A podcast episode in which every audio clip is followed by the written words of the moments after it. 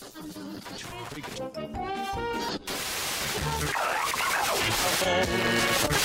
721, let's intercept the final bearing 222. Bienvenue.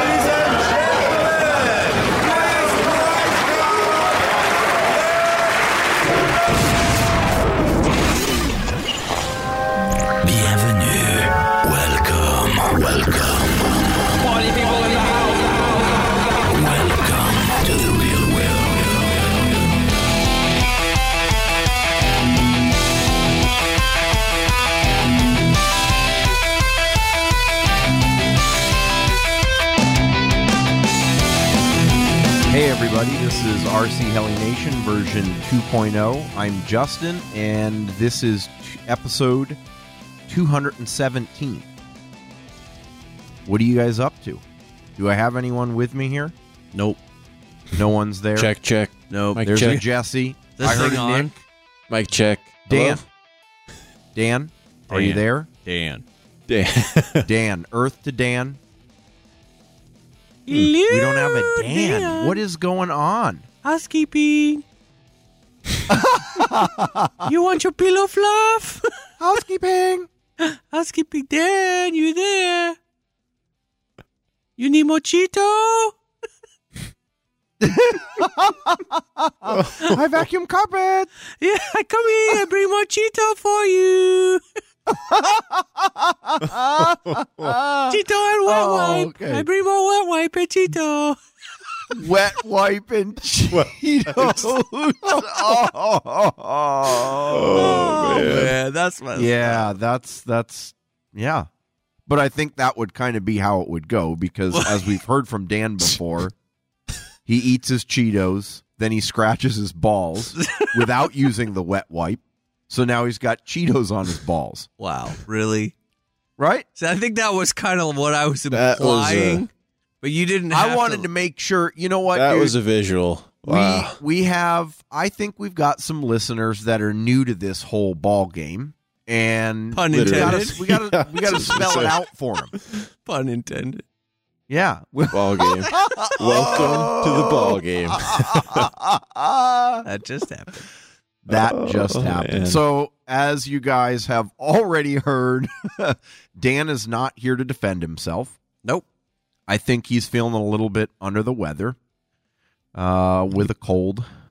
And I think we've all been there in the last little bit. So, hopefully, he gets better soon. But we have Nick Len Yes, sir. and Jesse. Yo, yo, yo. So, what's this week been uh, been uh, up to for you guys? It's been filled with some 380ness. Ooh. Did you get it maidened? I did. All right. Nice. I did. I tore the crap up out of my backyard and the um one flight in the front yard. I still am haven't decided yet if that's the right decision. Cuz it just takes up a lot of space in the front yard real fast. Well, your your front yard's like the at least as big as like a basketball court, isn't it? Yeah, dude, you've got a big no, front yard. I wouldn't call it a May- basketball. yeah, court. maybe not quite. I was gonna say people fly seven hundreds in basketball courts. Not dude. this people. yeah. no, Shouldn't be a problem. little three eighty. Yeah. No, it's I mean it's not bad, but it, it could use a heli that's a little bit smaller. But hey, you know, beats it Mhm. beats doing nothing. So yes, I did get it all maidened, got it all set up. I did find out and I forgot about this. You know, it's been a while. I did so much swipping and swapping and all over the place. This V bar that is in this one now is technically bad. But I remembered I figured that out last season and kept flying it anyway. This one has a drift. It's a used one that I bought that Ooh. looks it, Hmm. it looks like it's been through hell. I mean, oh man. I, I mean, this someone put it up and was like fifty bucks, and I was like, ah, sure, I'll take it. Why not? and it just looks like a hammered sack of assholes, dude. this looks like it's been through like three or four Poochie crashes. It's bad. Ooh. Wait a minute. And it still works Yeah, yeah, at all. Well, that's pretty good though. it does. It and at I, turns on. I was doing the um I was doing the whole trim flight and the in the Puro flat level thing in the backyard. I was like, man, this thing's got a forward drift to it. And then it was like, oh yeah. I had to I, I landed the heli, went up there, pulled the canopy off, looked at it, and was like, Yep, all right, now I remember. Because I had this one on my five hundred last year. And it had a small forward drift to it too. That I never that I never got figured out. So I was like, Yeah, yeah. All right. It's not bad though. Not bad at all. So I guess well, I so what? What? do- What do you think? What's the verdict? I think I need a bigger pinion and the speed up gear on the tail. That's what I think. Okay, the- now go ahead. you got all of this just from hovering in your yard or doing a little bit of movement. Uh, yeah, because I well, I was doing funnels. Dude, have and- you seen how demanding barrel pitch flips. pumps are?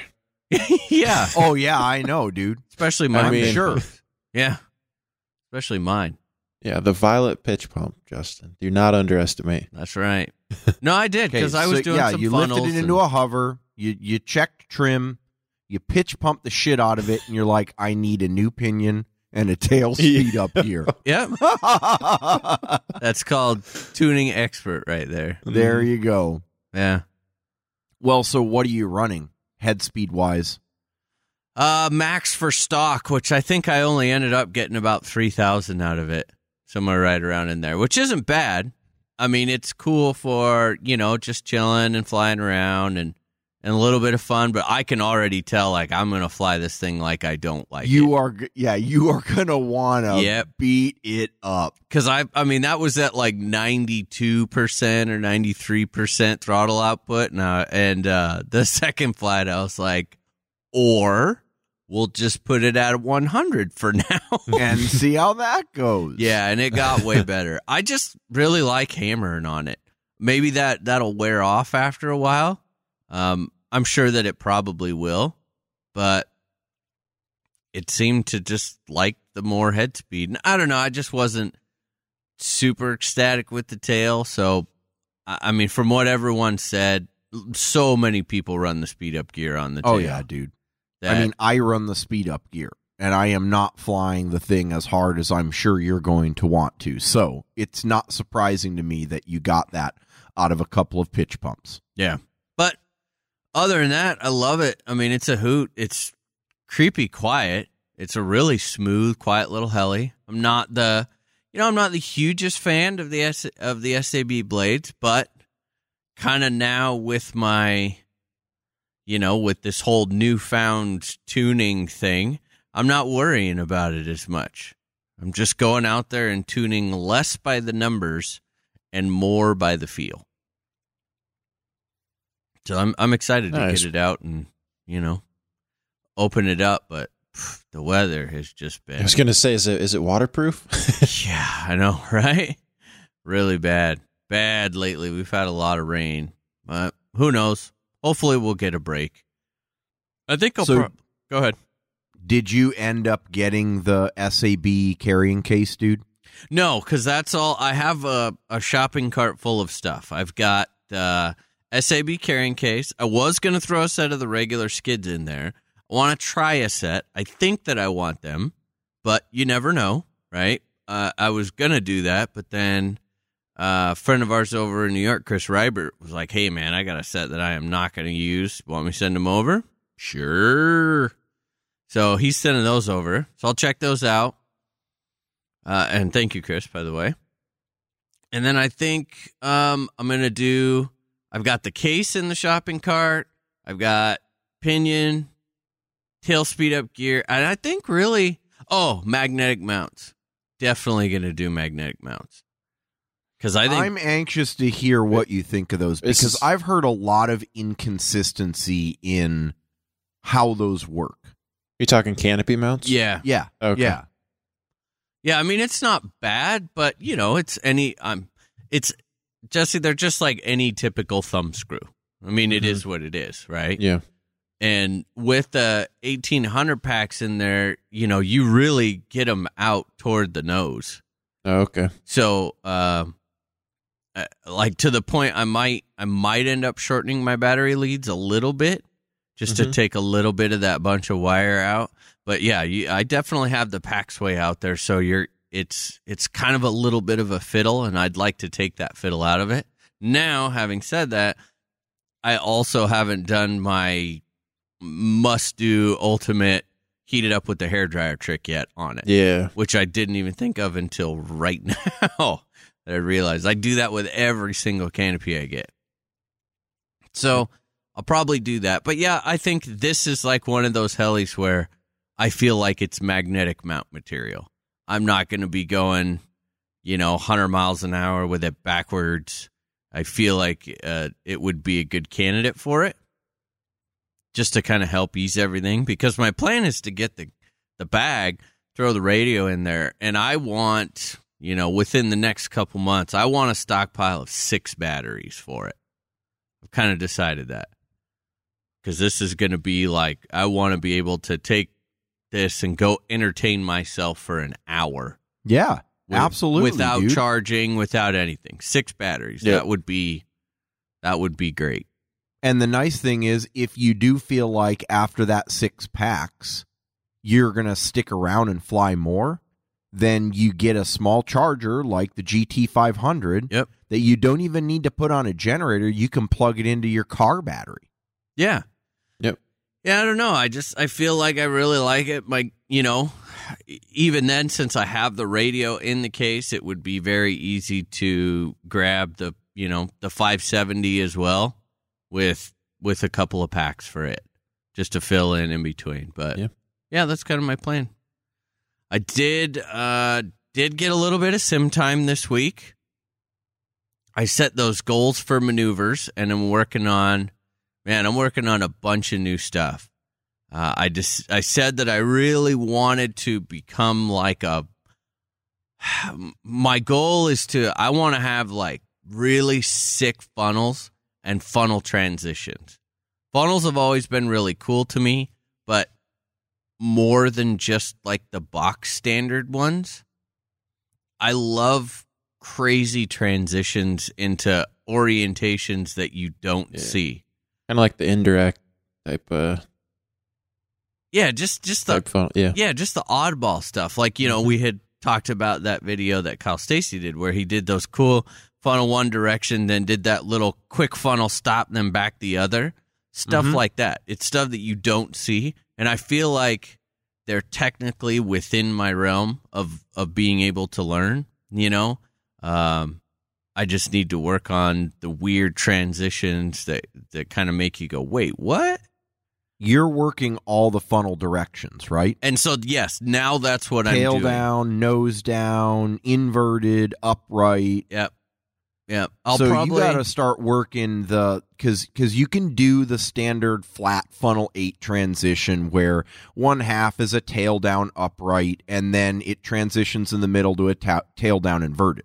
yes. What Yeah. you got to do now is you got to throw in a half piro in the middle and transition from a tail down upright to a nose down. That is Inverted. that is one of the ones. That's that what I want to see. Yep. That's one of the ones that I'm working on because I can do nose down.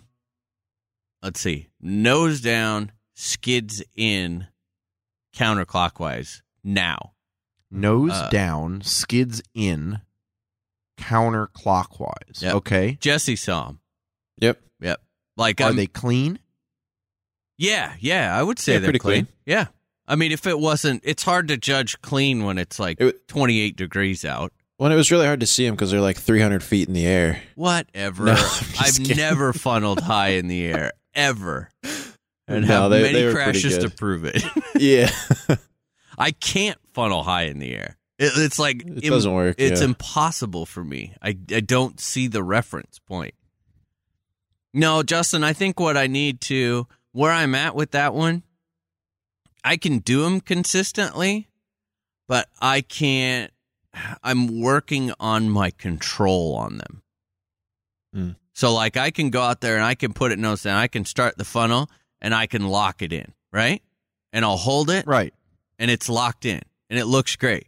But now I'm I'm working on transitioning from that to okay, tighten it up and bring it to the left 50 feet. Right. That's a Gotcha. whole different like I'm I'm there with my counterclockwise tail down inverted. I mean you or skids in. You guys have seen me do that. I can do those climbing, descending, you know, Mm-hmm. do them mini funnels all over the place. That's no problem. So that's what I'm kind of working on cuz really to get to to move from that spot of just being able to lock it in and let it do what it's doing to controlling it and moving it is it's really big. I mean, that's a huge skill jump, I believe. Yeah. Because yeah, now all of a sudden in the wind, your funnel still stays centered. Versus, you know, because Yep. you, you can say, okay, tighten up this side, let up on this side, more pitch on this side. I mean, you're actually moving the maneuver and controlling the maneuver as a whole. Yep. So, yeah, that was one that I've been um, working on a little bit. And then I've got to get my pirouetting Mobiuses. That's a must. It's they're they're getting closer. The transition from upright to inverted is a little little wondrous, I'll call it. like I, I wonder if it's gonna make it this time. Nice. Inverted to upright, I get every time. Like it's really smooth, no problem. But going from you know around the left side, so uh, counterclockwise off my left shoulder, coming around by me, inverted to then or uh, uh excuse me, upright. That last corner of the of the Mhm. eight on the Mobius is tricky for me upright pirouetting anyway and I never seem to come out of it quite right. So then when I need to go make the transition in the middle of the eight, it's always kind of a, I just feel like I'm doing this huge, massive stir, always wondering which way it's going to come out Mhm. Rather than for some odd reason, my inverted to upright is just like smooth as butter every time. And I'm, I'm not into the sticks very far and it just feels right. Uh, it's so weird how there are those variations, and yet there's no good explanation for it other than that you are completely mind fucking yourself. Yeah. Well, I It's know why mental. the inverted. I know why that one is clean, I, and and it's weird because that's from Piro flips. Well, right. No, no. I, I, I mean, but the point still is that the reason your inverted is clean is because you have mastered or gotten really competent at another maneuver Yes. that has that same Yeah, yeah, yeah. transition or flavor to it. it. Mhm. It's not because there's something easier about the inverted portion than not. Yeah. no, that's well. It's it's all mental, dude. You ever think about this? I bet you it's because I can pirouette. My inverted pirouetting in general is far superior to my upright pirouetting. Yep. Well- yeah, because when you're when you're learning like inverted pirouetting, or when you're learning pirouetting circuits, it was it was inverted. Yep. When you're learning all these, it's like learned all See, those that- pirouetting stuff inverted. So that No. just seems like a more comfortable. No, not me. Oh, I learned it Abso- all inverted. Absolutely not. Yeah, so Uh, I can do inverted pirouetting circuits, but and I think that's Yep. why that I'm so used to transitioning from inverted because I spend so much time there to upright. That's smooth, but it it I don't I never mass I never spent a ton of time pirouetting upright. So for me to go upright to inverted is more of a a quick thing than a fluent controlled thing. Mhm. But I'm very controlled coming from inverted to upright. Yeah, I I have done all of my pirouetting stuff started upright. Pir- now I can't do Gotcha. super fast pirouetting circuits, but I I can do pirouetting circuits and I do them upright. Yeah. Do that inverted, Mhm. forget it, man. forget it. No I- way. I I actually tried uh out at the field the other day, which is really dumb. I mean, you want to scare the crap out of yourself? Decide you're going to try something that you've never tried on the sim. Mhm. That's fun. And it's a weakness anyway. Now, it's not like I'm saying, okay, I can do you know, I can do like these slow pirouetting loops, inverted, right? But and and I'm getting better at my angles of them. They're not quite globes. And, and they're very predictable. Like I'm exactly at a certain spot at the top, exactly at a certain spot at the bottom. And you know, I think I'm getting like two two full pirouettes per per per rotation of the loop every time. So I'm not really. I, I mean, do you call that a pirouetting?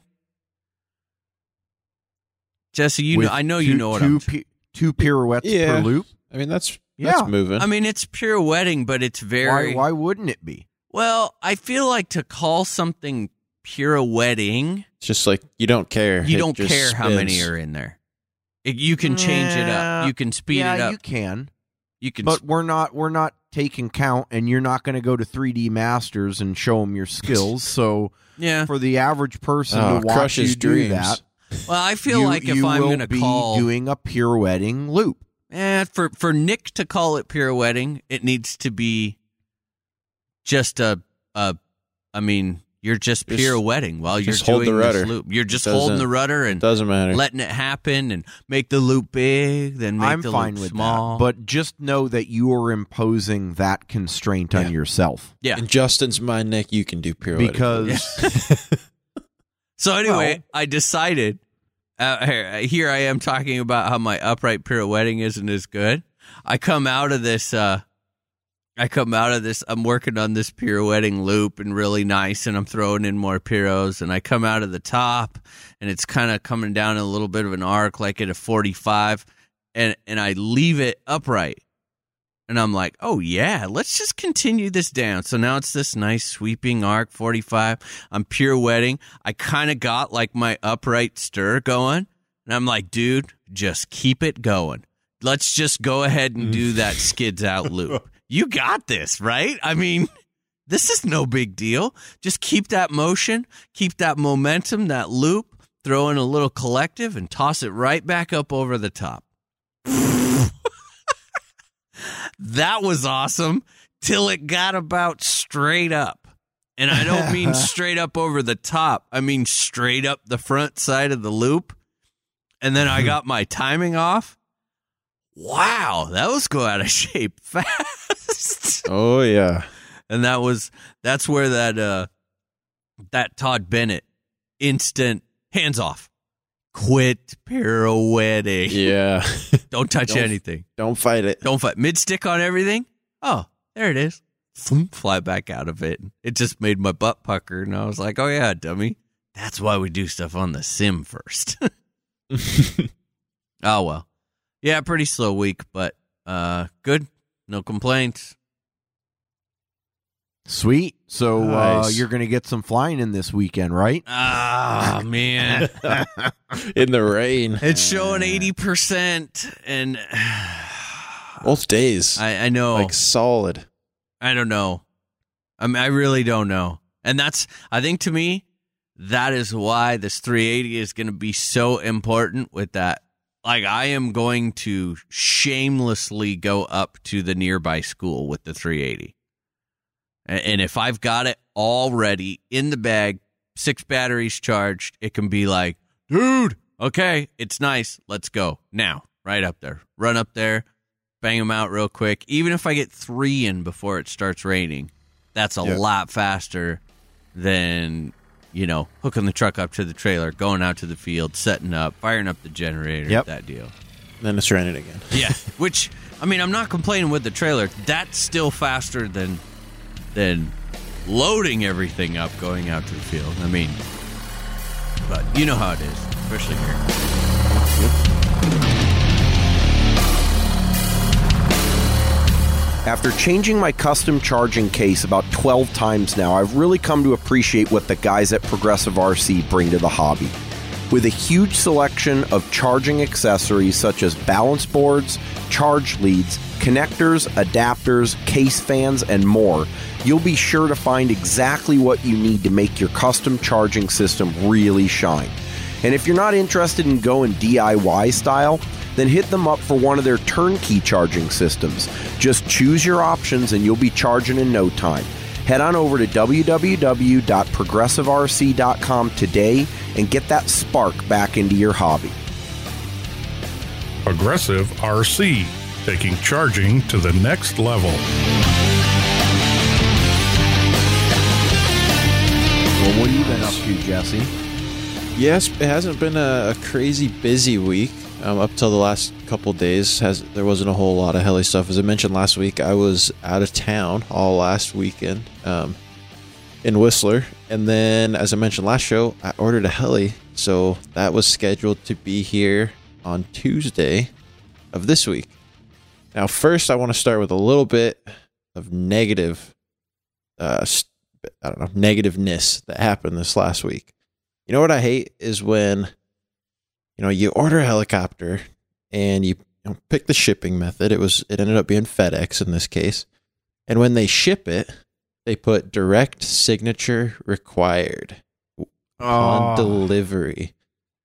So you, you know what that means? the three when- worst words Yeah. in an order confirmation email. Yeah, well, and I wasn't paying attention to it a whole lot, so I didn't actually realize it until, you know, I went to go check the tracking number on Tuesday, going, okay, it should be delivered today. It should be, you know, we, we've all been there on those days where you're just watching the clock at work, going, okay, I know there's going to be a brand new helicopter sitting at home, and the day's just dragging on. So it was two or three in the afternoon, and I, you know, reloaded up the tracking number, and it just said delivery attempted. Um, no one, you know, no one home. We'll try again next business day. It's like crap. Why would that? Why would that matter? And then scrolled down and looked at the shipping method, and sure enough, direct signature required.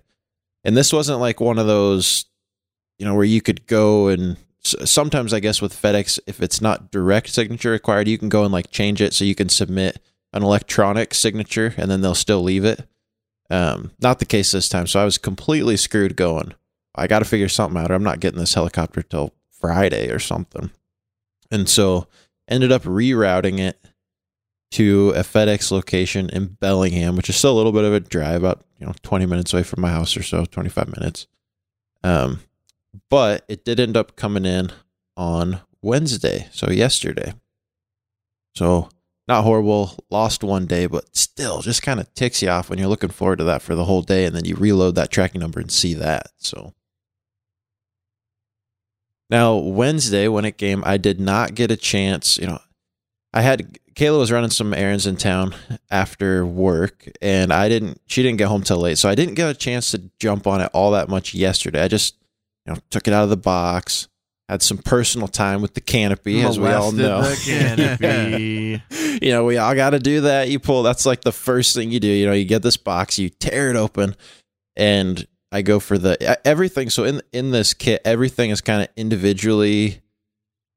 There's probably eight smaller boxes inside the larger box. So you open it up, you don't see any parts or anything. You just see this collection of smaller boxes. So immediately you go for the largest one because that's where the canopy has to be. and so yeah, pop the lid and get the canopy out. You know, pull a couple parts out and whatnot. But it's pretty late on Wednesday, so I didn't do a ton yesterday. Um, just get some stuff laid out, knowing that today being Thursday, I was gonna work on it a little bit after work. So so far, I have about I probably spent two and a half hours on it this evening, um, and it's coming together really really nice so far. No real hiccups or anything um, in the build. I've just got so the lower if, if you remember that the lower frame on this helicopter is one solid um, kind of plastic uh, injection molded part Yep. Mm-hmm. and so and i gotta say it, it is really really dense um you know some a stout piece of plastic it uh honestly i can see myself going to that ultralight frame now where you kind of hold this thing and you go wow this being plastic it definitely feels heavier than you would think um, yeah, it and would the be just by ultralight looking at it. shaves like a hundred grams off of i that. I think it's 120 I mean, think about that. That's a quarter of a pound. Yeah, Yeah. Big deal. Um, and that's a, I mean, you don't have to do anything. you just shave, you know, shaved a quarter of a pound off without doing a really a dang thing. Um, so I, I can definitely see that in my future. So, you know, I got the lower frame, the skids on, the upper frames are mostly built, got all the cross members in with the whole main gear assembly and main shaft. Um, and then I'm just about to the point where I'm starting to put servos in and start thinking about the wiring and the layout. Um, have not mounted the power bus onto it yet. Really excited to use that though, especially after reading you know some of the uh, messages I got from the Facebook posts I put up. Just people seem to absolutely love that thing. Just makes the wiring so clean, um, and super super neat. Awesome. Let's see. So for the build, it, it's pretty cool. Um, a lot of the parts. So like I mentioned, they come in these individual little boxes, and so when you open these up, there's these big foam trays in there, and all the parts are individually labeled, and then it's dropped in its own little compartment, and then it's kind of got like a shrink wrap over the top of it. So just right when you pull it open, someone took a page out of the SAB book. yeah, and so really easy to Jesse, you wouldn't know that, would you? Because you've never built a goblin. I have not built a goblin. But And that's so- that's pretty cool to hear. That I mean, it is a very Well, it- clean it way sense. of setting it up. It really is. um, it definitely makes sense because I mean, obviously, for you know, for someone who's built a few helicopters, you're gonna know what the upper bearing block looks like and the main frame assembly and that type of stuff. But maybe for someone who doesn't know what all those parts look like, and as you're going through the manual, you know, the vocabulary matches up perfectly with what you're seeing in the box and in those uh, shrink wrap trays. So it could definitely, yeah, make the build a little bit easier for someone who doesn't have a lot of uh, helicopter experience. Okay, thing- so I, I've got two questions for you on this. Yeah. One is, are you after having seen it in person? Are you happy with your choice of canopy color? yes, extremely Okay. happy. It pops. Yeah, I, I if I remember because we did get to see a couple of the yellow ones at RCHN 3 Mhm. and if I remember correctly, I thought to myself, uh, the yellow in person is a lot brighter and more intense than the way it comes out in photos. Yeah, that's For some like reason, in the photos, it washes out pretty badly. Yep, I would totally agree. It's not quite the same shade as what you see, you know, when you're looking through photos online or even the MSH website. Right. So- Okay, so, that's good. So Definitely that's happy with the one. canopy color. The next one. Be honest. Did you molest the main gear too after the canopy? Did I- so that's that's How one of my is it really? that's one of my notes in here is uh I actually wrote to myself to mention, you know, I I no longer I I've actually told Kayla to get rid of all of our dinner plates. Because we have a new source of dinner plates here. yeah, they're reasonably priced too, They're right? It's reasonably- like fifteen bucks for a main gear. I don't know if they're dishwasher safe or not, so she might have to go back to hand washing. But Seriously, man, that It's- is huge. it is it is big. Um, I actually have not measured the diameter, but it is a giant, yeah, freaking huge main gear. Main gear looks like a 180 spooled up. yeah, exactly. yeah, no joke. You know, it, it really does. It's it's big. I'm I'm really excited though to be going back to a belted helicopter. Yeah. Um, yeah. That's gonna be pretty cool. Um, torque tube thing, all right. You know, really excited about the belt though. Just being able to smash that boom in and go, well, just a new boom. Don't need all the gears and all that other all that other stuff. So that and then this will be the first helicopter as well. Well, I guess not. The the warp did have the the, The belt going around the pulley. Yeah, Yeah. Or around the motor, yeah. But And belt's so like the- your home. I mean, you spent a lot of Oh yeah, I, on belt. I absolutely love it. Um, and I just cannot wait to get this thing in the air because I have a feeling I I know we saw some fly at the RCHN Fun Fly, but it you know it's always different when you're the one flying it and you're definitely more engaged. hmm Um, I'm really interested to see how quiet this thing is. You know, with with no It is quiet. gear to gear mates. Um, it's all belts, so I'm really looking forward to that.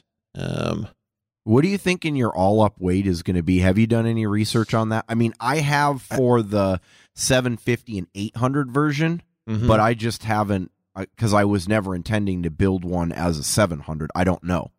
I actually have not done Uh, much research. Much research. I've heard though it's a little bit on the heavier side.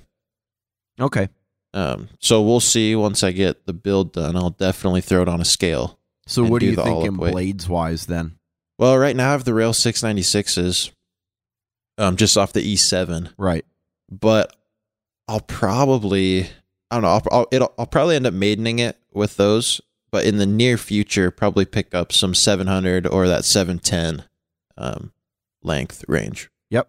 Okay. So, Cool, and man. I really want to give Switchblades a try. I got a set of 713s that you can try, and I've also got oh, there we go. DH 711s and Helix 715s. So we got to So- get together and do some blade testing. Yeah, that would be good. Just back to back to back. Just fly them, unbolt them, and throw a new set on.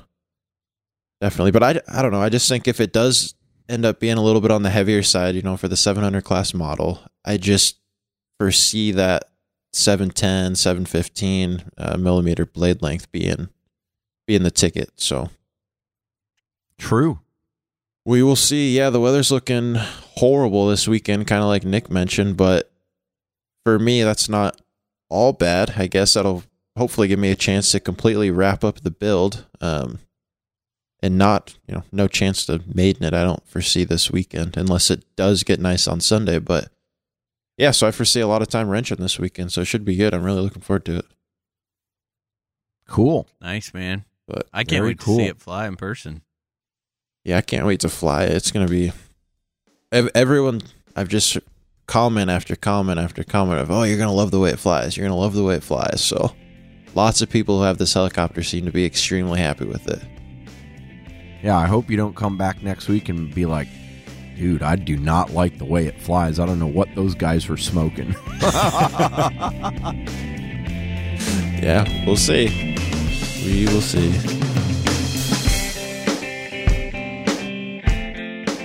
A lion, goblin, and even those that shall not be named. These are just a few of the brands that are carried by Ken over at Lower Heli. With his ever increasing inventory, Lower Heli really is becoming a one stop shop. The best part, though, is the great customer service and the ultra fast shipping. So, no matter what coast you fly on, you can be sure that you will get your parts fast. Order now at lowerheli.com. Awesome. Well, I guess that leaves me. Uh, I have had a similarly slow week.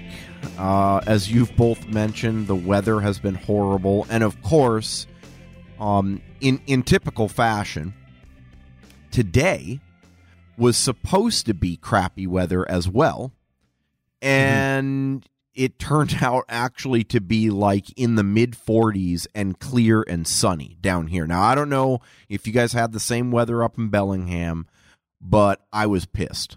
Mm-hmm.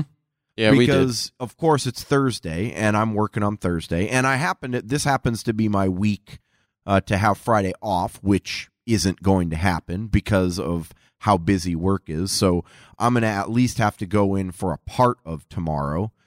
But it doesn't make a difference because they're projecting a 100% chance of rain tomorrow and 80% on Saturday and Sunday. Uh, now, I'm hoping that their projections are as bad tomorrow as they were today, but my luck is going to be that it's going to just be a downpour the entire freaking day. So because uh, because today was nice, but it wasn't supposed to be, I had not prepared, and actually I could have.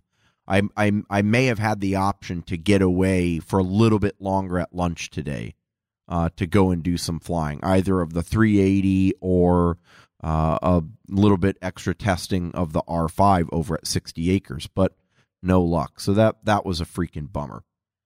Um, now I haven't ma- mentioned it on the last couple of shows, but uh, as it is deep winter, or for what that's worth here in Seattle, deep winter rain. Uh, I've gone through the process of uh, looking at you know winter maintenance on some of the helis, and I'm taking it a little bit slower and more one at a time than I did last year. If you guys recall last year, I think I basically picked a, a two or three week period and I broke down all of the models sort of simultaneously. So I didn't have anything flying. And I was just, you know, swapping out bearings. Figure you do it all at once, you check all the bearings, place one big order, and get them all done. Mm-hmm. But uh, I decided to take it a little bit more uh, easy this time. Plus, the 380 just got rebuilt, so it doesn't need to be redone. Uh, so I started with the R5. And surprisingly, with as much punishment as I've given that model, I can't find anything in particular that needs replacement. Now, uh, I, I am going to, and this is just the way I do it. People have already asked questions about it in the past when I've had conversations regarding this. I am swapping out uh, head bolts. So the Jesus bolt and the uh, blade grip bolts that hold the blades Yep. in, all of that stuff. Why? Just because of the fact that the stresses that we put these things under and and the fact that those stresses are very cyclic. Uh, when you deal with cyclic stresses, it puts you in the realm of fatigue. Now, do we know fatigue failure is is a typical mode for these? No, because the margins are probably high enough to the point where it doesn't make a difference. But even looking at like for example the blade grip bolts, you can see wear patterns. Mm-hmm. It's not bent. There's no deformation, but there's wear. So Yeah. you know that these things are getting hammered on. So I figure it's cheap. Uh, it's cheap insurance. I had already made a McMaster-Carr order, as we talked about before, and so I picked up some stuff there. And uh, we're going to go through and do some head bolt change outs. Couple of bearings just because I've got them, not because I think they they need to be changed. Uh, but that's about it on the R5. I was really impressed with how well that thing is is holding up against all of the constant beatings. And then, of course, uh, it is now ready to run on the 14S prototype pack that I got from Andy at OptiPower. I just haven't had a chance to run it because of this crappy freaking weather. So we'll see. Maybe they screwed up again. The weathermen screwed up again this weekend, and we'll get something good. Uh, but I'm not counting on it because that's just the way it works. Good weather when I can't do anything about it. Horrible weather when I can. Yep. Uh, on the nitro front, I went ahead and uh, built up the uh, the NX7 with Dan's 91 Turek that he sent me. Figured I'd at least do him the favor of breaking it in. Uh, haven't had a chance to do the break in because of all the bad weather, but it's sitting there and ready to go. And uh, and then I ended up getting in my 3DS engines. Now, somewhat of a of a related story regarding your shipping woes, Jesse. I don't know if you guys have noticed this, but the U.S. Postal Service seems to get worse every time I use them, one way or another. And in this particular case, I had another situation where the tracking information said uh, uh, delivery date Monday, January 11th. All right, sweet. You know, I'm, I'll wake up on the 11th, check the tracking just to make sure, and it'll do the little thing where it's like arrived at the local post office on deliver on vehicle for delivery. So I wake up on the 11th, check, nothing. It still says that it left whatever its original destination was somewhere back east.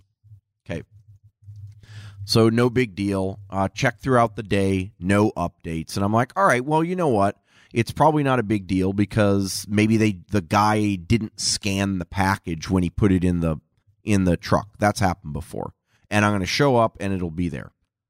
No luck.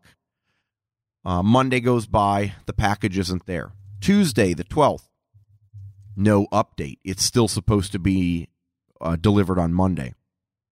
Wednesday rolls around, no update. It's still supposed to be delivered on uh, Monday. Well, it did end up showing up on Wednesday, but the tracking info never updated. So I I, I don't understand what is going on there. Um, I don't know, Nick. Do you have any appreciation for that, given that you have a family member that may or may not be familiar with the USPS? I I can't com well, I can comment kinda. I get special treatment and I'm not even gonna lie. So I mean, I never miss packages ever. But that's because almost everyone in our post office and in our city at that office knows our last name and they just get I mean, they leave stuff they put packages in my trailer for me if I ask them to. Oh, dude. We Nice. never get slips. They know that it's just okay. Everyone knows that it's okay. They can, you know, put them on the oh, back. we're on complete opposite sides of the spectrum. I get a different mail person every freaking day. yeah, I usually don't, Mm. but even then, you know. Uh, so now, having said that, the tracking is horrible. Absolutely horrible. It's not tracking. I don't. I no, think that it's not. It's guessing. it is with the postal. It's now, like, hey, you know what? If we get around to it, we may update this, but we reserve the right for that update update to be complete bullshit, yes, and Yep. we will update you with more bullshit later. we will let you know when it showed up a day after it did. Oh, I've gotten that Yeah. before, Yeah, where it's it like. finally updates. Yeah. it's like, hey, you're and and and I, you know, I have like a personal account for uh, FedEx and UPS as well, and like UPS, like I got a package from UPS today, and it they sent me an email yesterday afternoon saying, hey, Justin, by the way, just a reminder, your package is going to be here tomorrow. Don't worry, we'll leave it on the porch. No signature required. Awesome, thanks, guys. And then I get an email at like 9:35 this morning saying your package was delivered at 9:34. It's sitting for you on the porch. Yeah. Well, thanks UPS. The post office is like, "Hey, here's an email that's a week late. We delivered your package." And then they tell you they delivered it on the on a different day than it was actually delivered. yeah. No, there. Yep. The I gotta tell you the the My UPS app is incredible. yes. They Oh, got yeah. it dialed. So for those of you that don't, I see a lot of people that are like, "Oh, I just don't know when." It's, okay, here's the deal: get the My UPS app, create a login, and and what that does, anytime someone sends you a package that goes to your address, it automatically shows up on your My UPS app. And then what you can do is electronically tell them where to leave it, which means when you do that, and you can have it as your default. So now every package that comes to me, when the UPS driver looks at it, it says, please place on back door. And what that means is I recognize a package is coming. Consider this my signature. Yep. You can leave it. Yep. Absolutely freaking phenomenal. or like I had instructed or provided advice to you, Jesse, earlier in the Mhm. week. Um, what I do with FedEx and UPS because I I run into the same thing with the the direct signature required. Um, usually you have to get that released by the shipper, Mm-hmm. and that's a big Yep. painful process. And you gotta they gotta call FedEx, then you've got to call FedEx, and then it ends up pushing the delivery date out a day anyway, which just completely blows it. So if you've got a personal account, what you can do and what I do all the time is I go in the minute I get the tracking number and the data is updated in the system, I will go into my account and I will redirect the package to a, either my local UPS store or my local FedEx Kinkos. Both of them are within five minutes of my house. And then it gets delivered there. I still have to go in with a, you know, with a, a personal ID, a driver's license, but they're both open until like 10 o'clock. So get off work late, you know, stroll over to the FedEx Kinkos, pick up the package same day, good to go. Yep. Post office, nope. Sorry. So anyway, that was that was a bit of a tangent, but still I, I think I think there are a lot of listeners out there that have dealt with the pain of packages. Yes. And I'm at the point now where the only time I will uh, elect to use the USPS of my own free will is when I can fit whatever it is that I'm shipping in a priority mail flat rate box. Yep. Anything else goes out FedEx, preferably, or UPS if I can't get to the FedEx store. So, the engine came in two days late. The engines, I got two, remember. Two for what amounts to the price of one. And uh, of course, I, I pulled the engines apart, took a look at them. One comes with uh, basically a, a honed cylinder. So he used the, the brake cylinder hone like we had talked about last week. And it looks okay. I mean, it. I, the crosshatch is not as clean as uh, uh, an original or virgin cylinder, but I'm I'm willing to give it a try and see what happens. And a new piston with a new piston ring and new, you know, basically uh, when you build it all back up, you're going to have a brand new engine that you've got to break in. And then the other one is uh, was his main engine that he had been running, and it's got some time on it. Uh, I'd estimate it's probably got I don't know ten ish gallons through it since the last time he rebuilt it. Uh, these you can tell were workhorse engines. These are not. I mean, they're not polished up and look like they just came out of the box, and I don't care about that. Uh, but I think overall, and with Nick's uh, thumbs up of approval after sending him some photos, I think I got a good deal. And there may be a couple of things that I got to replace here or there, depending on how they wear in. But I'm feeling pretty good. Uh, the the one interesting part was when looking at the cylinder head, uh, the the what amounts to the little combustion chamber on the top where the glow plug comes in. There are actually some signs in there that they have they've seen better days. Like there were a couple of I guess I'd call them Nick like pock marks Yeah. and I don't know if that's a if that's a because I've seen pockmarks show up due to detonation before, but I've also seen pockmarks when you freaking like crater a ring or a rear bearing casing and it starts eating the metal and spitting it up and around. Uh, so you know, I don't know. There aren't really any other signs within the engine crankcase itself that would suggest that that happened and I imagine the guy probably replaced whatever parts it was. Uh, but that that was an interesting sign, and of course, I'm not worried about it from a performance standpoint because, uh, you know, the small little pock marks have no effect on compression, um, and I do not believe, although the engine expert Mister Len can correct me, that the surface finish of the uh, chamber itself does not play a significant role in performance. Not not significant. I mean, with the marks that you've got there, something definitely, you know, more than likely they they really burned the piss out of a piston once. And that's either a chunk of piston or maybe a little piece of ring came up and hit the Sure. top and played whack a mole with the mm-hmm. top and with the bottom of the head, but it's not it's not that bad. It's it's you would have to really, really distort the dome. Kind of like yeah, the, the shape or or warp the actual head yes. such mm-hmm. that like the the shim spacing is not equal anymore Yeah, it or doesn't there's a seal good. yeah, there's no good seal exactly. Yeah, I'm not I'm not too worried about it though. So yeah, I'm I'm super excited. Got those. Um, I also think I may pick up a couple of uh, of the more critical spare parts, maybe like a spare head, a spare cylinder uh, liner, maybe a couple of rings and such, just as a backup. But I'm going to take the one that he was running and just use that and see how Yeah. it goes. You must be planning on running it really lean. Why do you say that? a head and a liner. Well, I, no, I, I mean He's pushing here, it. okay, so no, it's a good question. No, I'm not. I'm not planning on blowing stuff up.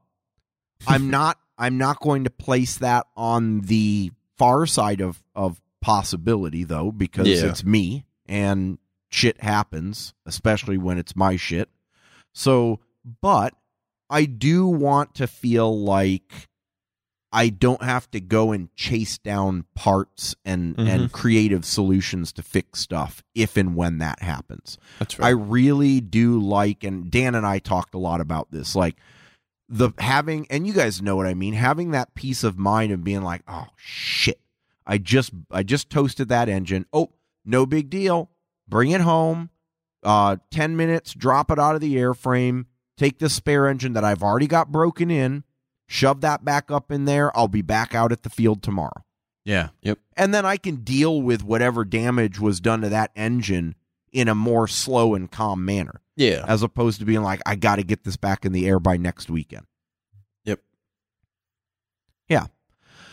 Uh, other than that, I did a little bit of simming, not as much as I wanted to, but uh, you know, like we talked about on the first episode of the year, trying to get back to the 3D thing, and feeling pretty decent about that. Um, working on pilot proficiency stuff still. I'm going to continue to mark that off. I don't know if you guys are.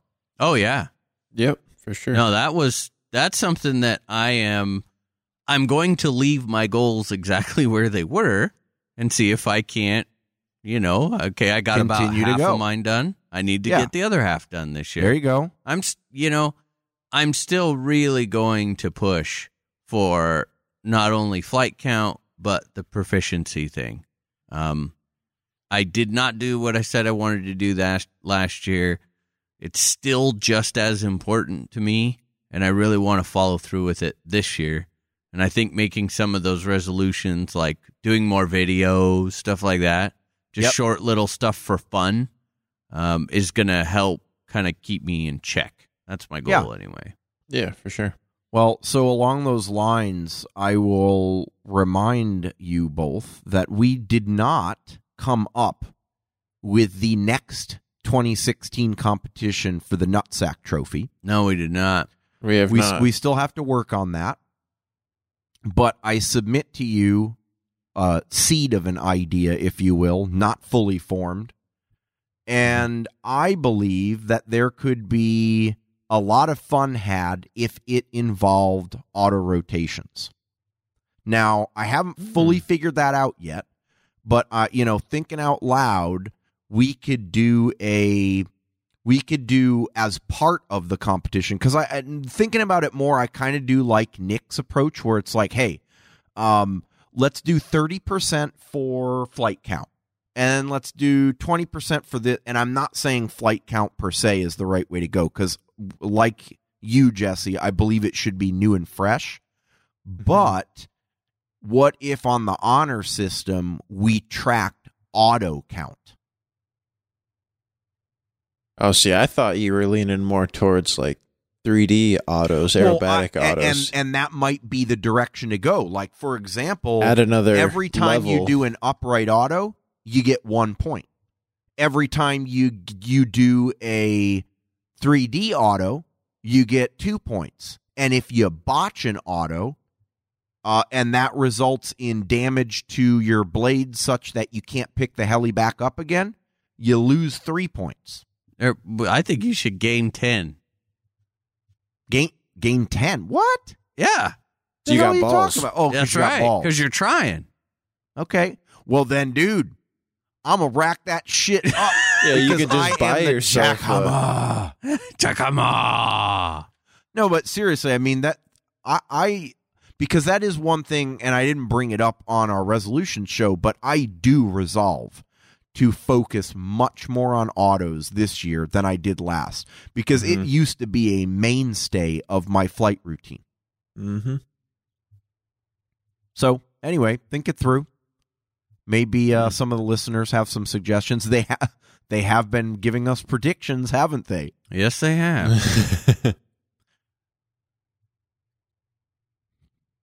All right. Do we uh do we have any news, Nick? yeah, we got a little bit of news. All right, sweet. Let's do some news. And I don't even have to say it now because uh, Dan and Ken did a kick ass job on the news segment, didn't yes, they? they did. Sounds great. Very nice. This week's news is brought to you by Superiosity.com. Cool. So we got, uh, let's see, Kas- Kasama. I didn't even know they were still in business. Yeah, who? Yeah, who? What? Has a pre order out for a new 700? What? I mean, Is this we- real? I, I apparently Do we have pictures? so it's weird. I'm looking on their website. I don't see a name. Says A the new name? Kasama 700 machine. Is that the name? The new 700 machine? Are these pictures on the post that you linked? The new 700? No. Those Yeah. look like. Is it? Yeah. No. Those look like a, a lot like the Srimok or the Dune. No, keep going. The top post on their Facebook page. Actually, click on it. Yeah, click on it and that'll take you to their website. And it says reservations for new Kasama 700 machine. That's all it says. Right there. And they have one picture.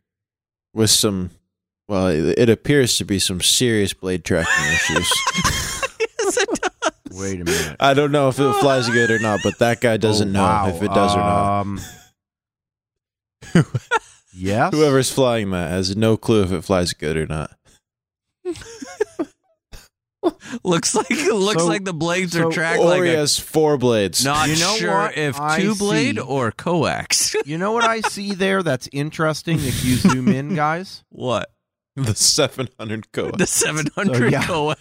O- other other than a massively out of track blade disc, why don't you Mhm. draw your attention to the white vertical line just ahead of the main shaft? And tell me what you think that is. Mm. Oh crap! That's a linear, Linear servo servos? right there. Oh shit. there now we go I have to give credit to someone, and I don't know who it is, but I was reading through the listener predictions today, and someone in that thread said, We are going to start seeing people pick up the TDR2 linear servo drive system as a norm. And here we go. Step number one. okay, now well is this really a full step this might only be a half might I also draw your attention to a the ginormous skid tubes that are on that thing. okay, the Huh? Yes, yes. awkwardly ancient skid design. And more so important, I would like to bring in exhibit B, which is WTF is going on with the tail boom rod boom support uh tractor tie rod thing in the middle there in the back. Whoa, dude. yeah i see that. Dude, it's a tail control. Look at it. Inside a boom? Inside a single boom support. So they must have oh, Dude, look at look at it's got like a uh what is that? Isn't that like a diff boot or something? that's yeah, looks like a yeah It looks like a steering rack. yeah. yeah So what I see is also Mr. a linear tail servo you setup. Dirty, dirty man. It's what a linear tail doing? servo. Linear tail servo. Look at it. Uh Yeah, I'm you can see sure it on I the side of the servo. No, I think that's the mounting bracket. No, but it's the the rod is in the middle of the of the boot of the support. Oh yes, yeah, yeah, yeah, yeah, yeah. I so agree. that's how they're getting the linear. It's linear through the middle of the rod. Hmm. what the hell is going on. It's fun. This the speculation is fun. Don't come I- for Yeah. facts. Just come for speculation. oh, and the tail rotor is on the left side. Oh, that ain't gonna work then. It is backwards. Now, now, just taking this a little bit further, one thing in particular I'm not fond of is the split battery system. That's what I was gonna say. Yeah, Yeah, no tray, oh, Agreed. individuals. And straps. Hello, 2004 called. What? Well, well, Once okay, it's Velcro right. battery I guess I'm back. still I'm still in 2004 for a couple of my. no, you're but- in speed where it takes 15 minutes to change a battery pack anyway, so it doesn't really matter. That's matter. a good point. Now look at the middle battery pack just below the main gear. Now, whoa, whoa, whoa. What is that shopping cart handle looking thing that appears to be welded Those Yes, are I said welded, welded. skids. to the skids. Well did. Tickified. Those are the new special Tickified edition. It does. It looks like you took what the fuck is that? It looks Yeah, like you took There, there have been like arcs up on Uh. that bitch. it looks like you took a a shop a Fred A shopping Meyer cart shopping handle. cart, welded it to a set of all aluminum like 1999 miniature aircraft skids and then velcro strapped that to the bottom of a heli This is this is a fascinating approach to prototyping. and someone really needs to tell them that 3M tape with the red is not attractive to secure wiring on the outside. Especially when you leave the red. I, well, now I, I was going to say I use that in the exact same manner to great benefit on all my helis, but you don't see it. and it's not a promotional picture. Well, this is this is um wow. What's the Velcro around the back 25 for? millimeter boom will take 750 motor size up to 65 millimeter can diameter, which means, uh, let's see here, that's a 45 millimeter stator. So 4530. You Hmm. can reserve it now. What does that mean? You can so So send how us much your does money, this cost? And we'll send you a shopping cart. Reservations for new Kasama 700 machine. 250 pounds. so they want they want you to to put a down on it. Yeah. Well, I you know who's going to get this dude? who? Dan. Dan is Andy. on it. He's got Kasama, Kasama love deep in that blood. Yep. Yep. Well, I see some cool stuff, but I see some ghetto. Some speed bumps. That's just that's just a tease, dude. That's just a tease. yeah, yeah. Because I mean in in in fairness to Kasama, you've seen his other models and there is nothing kludgy about them. No, no, they're, I mean, they come out pretty freaking amazing. yeah, they are they are beautiful. They have traditionally been very, very beautiful helis. Uh, this is odd. This is not. I mean, it's Kasama like in that it doesn't surprise me that they came out with this linear servo thing, which is really exciting. Of all of the companies, I mean, Yeah. they have always been forward thinking in implementation. Yeah, so, I really it, dig it isn't surprising. I agree. but this this skid thing like dude i wouldn't even show that to you guys for out for for fear of humiliation and ridicule Uh, yeah huh hard to say but we will uh, be sure to follow it because it's entertainment at the least uh, Chris Reiber put out a great little video on the Oxy 3 Cube. This it's just a wee little guy. And it's got three blades on the top and the back. What size are said blades? I don't know, but it's pretty cool. I watched a little bit of the video, and it's it, he actually did a really good job on the video. I've been thinking more and more, like we were having that discussion about if the th- front yard is actually big enough for the 380 or not, and it's like I'm kind of Dan was saying, you know, oh yeah, well I think he, I don't know, he might even got one, I don't know yet, but if he did get something that size like an oxy, I'm going, hmm, yeah, I could see that. Yeah. little smackdown in the backyard.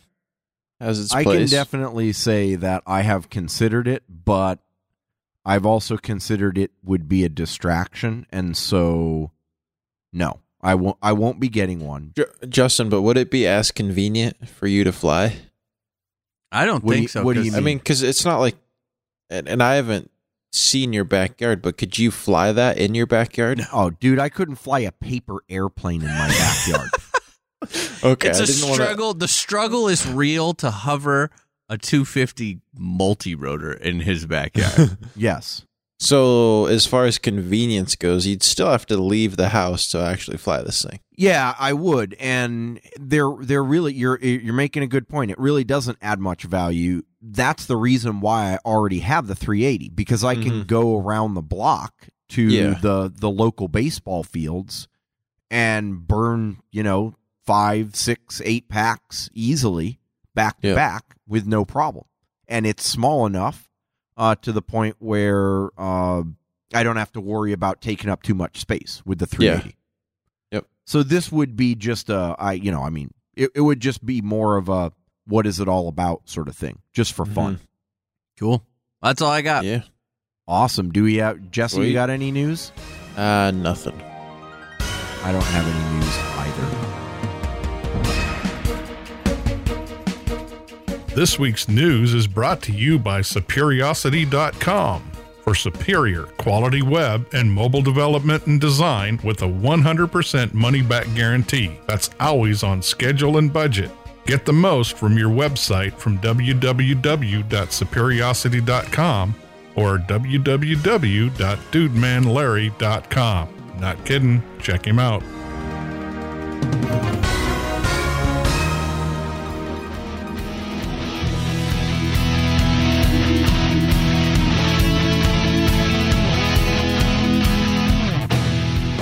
Comes to flybarless systems, there are so many on today's market, it can be very difficult to decide which one is right for you. You really have to look past the price and start focusing on other things like customer service, product support, and of course, features and flight capabilities. In my mind, the Spartan Vortex flybarless system ranks right near the top when it comes to these categories. Their product support and customer service is second to none. They are constantly updating their units to improve the flight performance and bring you more features. So when shopping for your next flybarless system, visit spartan-rc.com.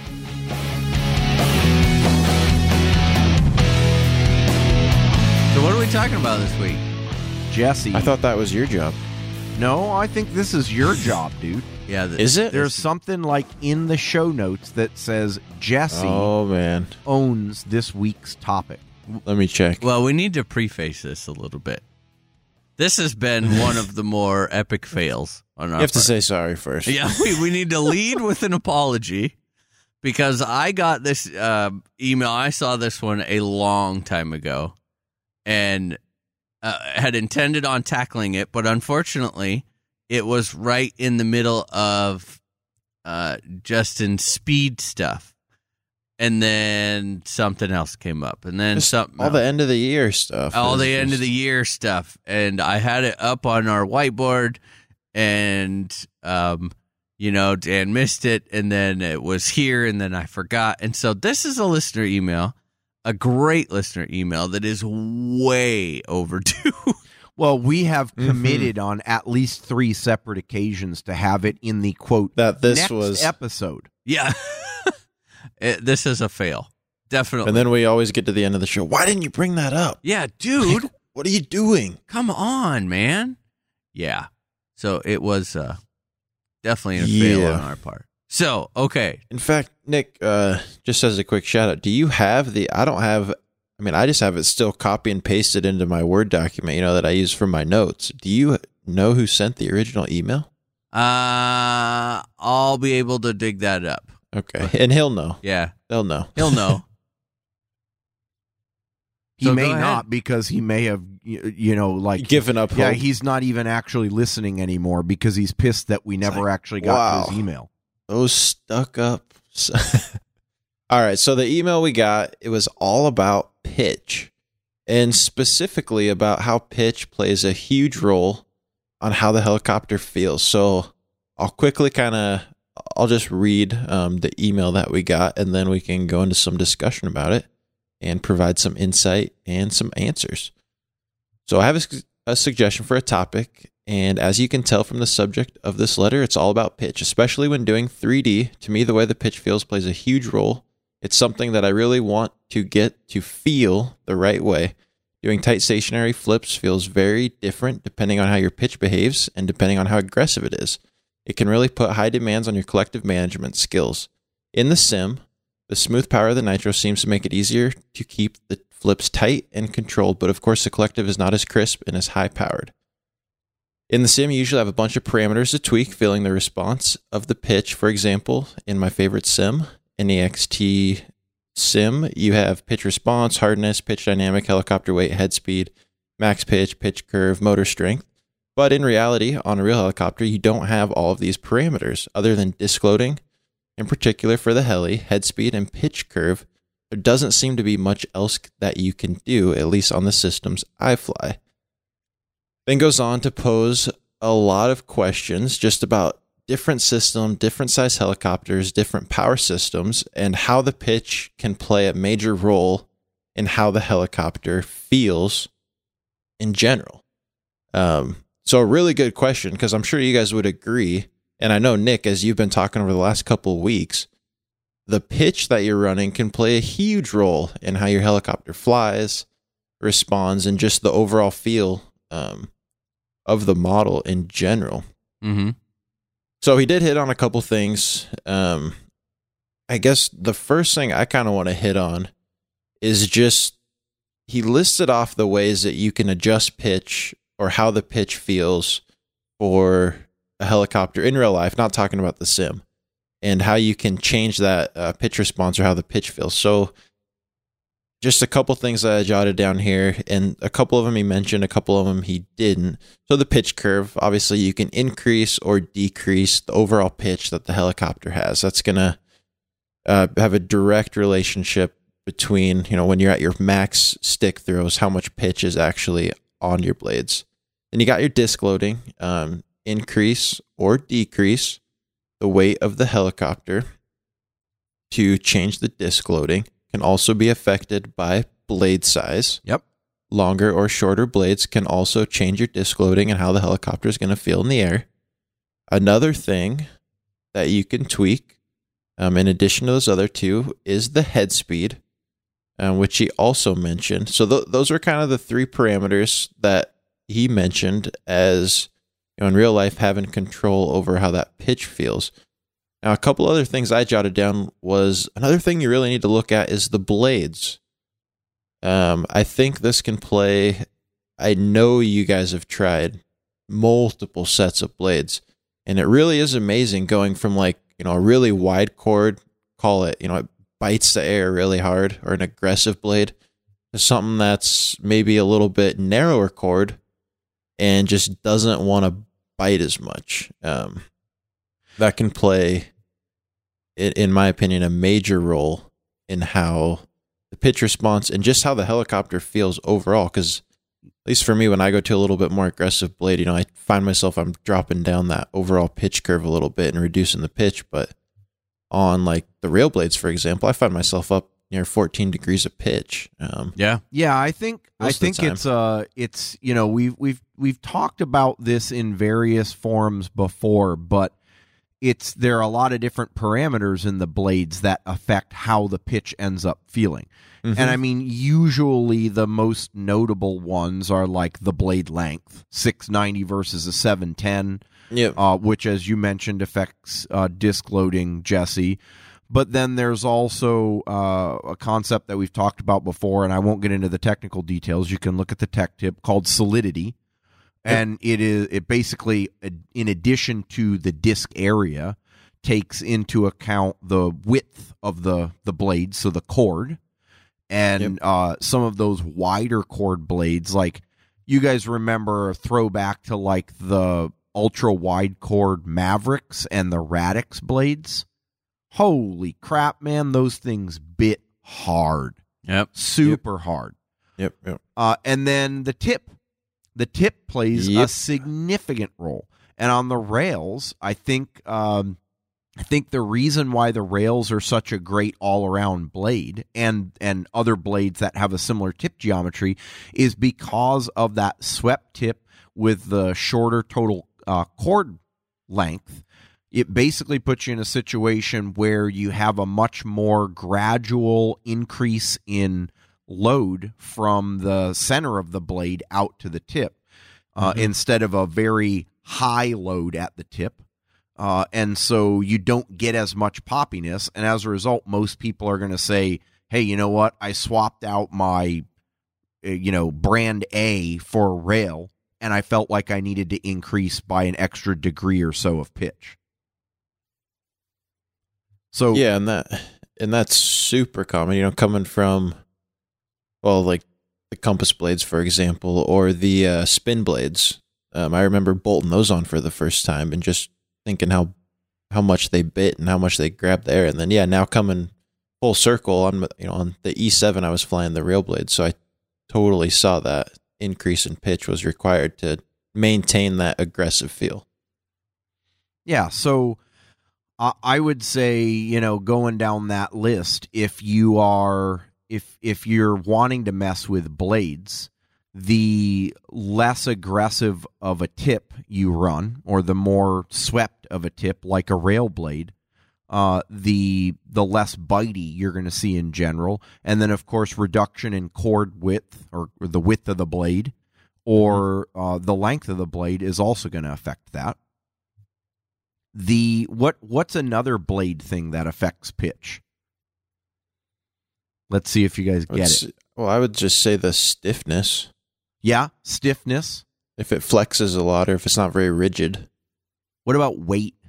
Oh yeah, weight and Oh, yeah. cg CG. Yeah, cg Yep. plays a significant role uh, whether the cg is an aggressive cg where uh, under uh, an increasing pitch condition uh, the uh, center of pressure on the airfoil drives you further away from neutral or whether it drives you closer to neutral uh, that also plays a Mhm. significant role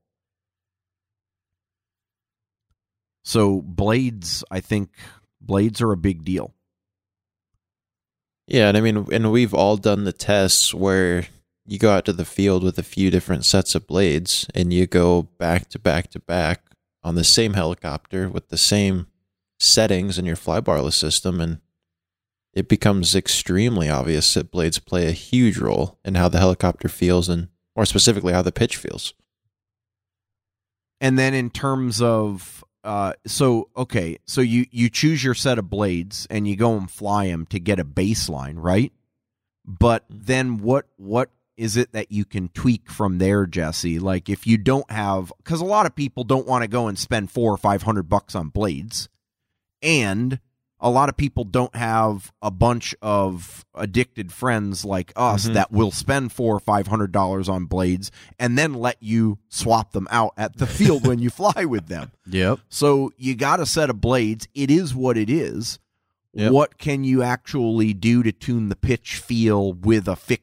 In uh you mean as far as other parameters that Yeah. the helicopter has? Yeah, like I don't know, fly barless. You talked about Mhm. head speed, weight. Yeah, so another so another uh point that I jotted down was one thing that could play a, another major role is the governor and the head speed holding ability oh yeah, of your governor. Because I know that we've all felt a governor that's not very well tuned and how squishy it can feel. Um, and the bobbles start coming, and you know everything that follows with that huge drop in head speed. Um, and so having that governor tuned up, and you know having that head speed dialed as much as you can, can also make a huge difference in how responsive and how crisp your uh, your pitch feels. Oh, it's huge. I think it's clear that within this past year, Revolectrix is taking battery charging to a whole new level. Within the last year, we have seen the all new bump charging system announced and the release of the GT500 charger. The bump charger is something that no one has ever done or seen before. The list of features includes a complete touchscreen interface, charger setup with just the bump of a battery, and V-Bar battery ID integration for all you V-Bar fans out there. So, for more information, be sure to check out revolectrix.com.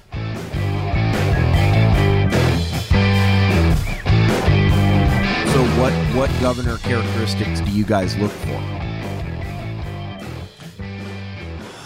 Oh, geez. I'm gonna let Jesse keep going, and then I'll I'll have my big, huge rant at the end, or not rant, but on on governors in no, particular. just Nick? on on Just in pitch and. Just everything. pitch. I've got so much to say that it's hard to put small bits in. Well, let's let's go through let's go through some of the you know let's try to lay out all the options on ways that you can adjust Right. the how the pitch feels, Okay.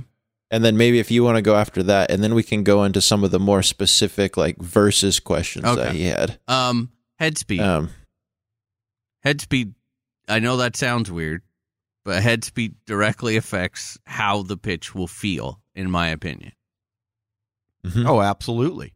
Yeah. Yeah. More, more pop or more head speed, more pop, even for More the same set of blades. But even if you go down, more head speed and less pitch will feel different than than a lower head speed and higher pitch. It's a completely different feel to it.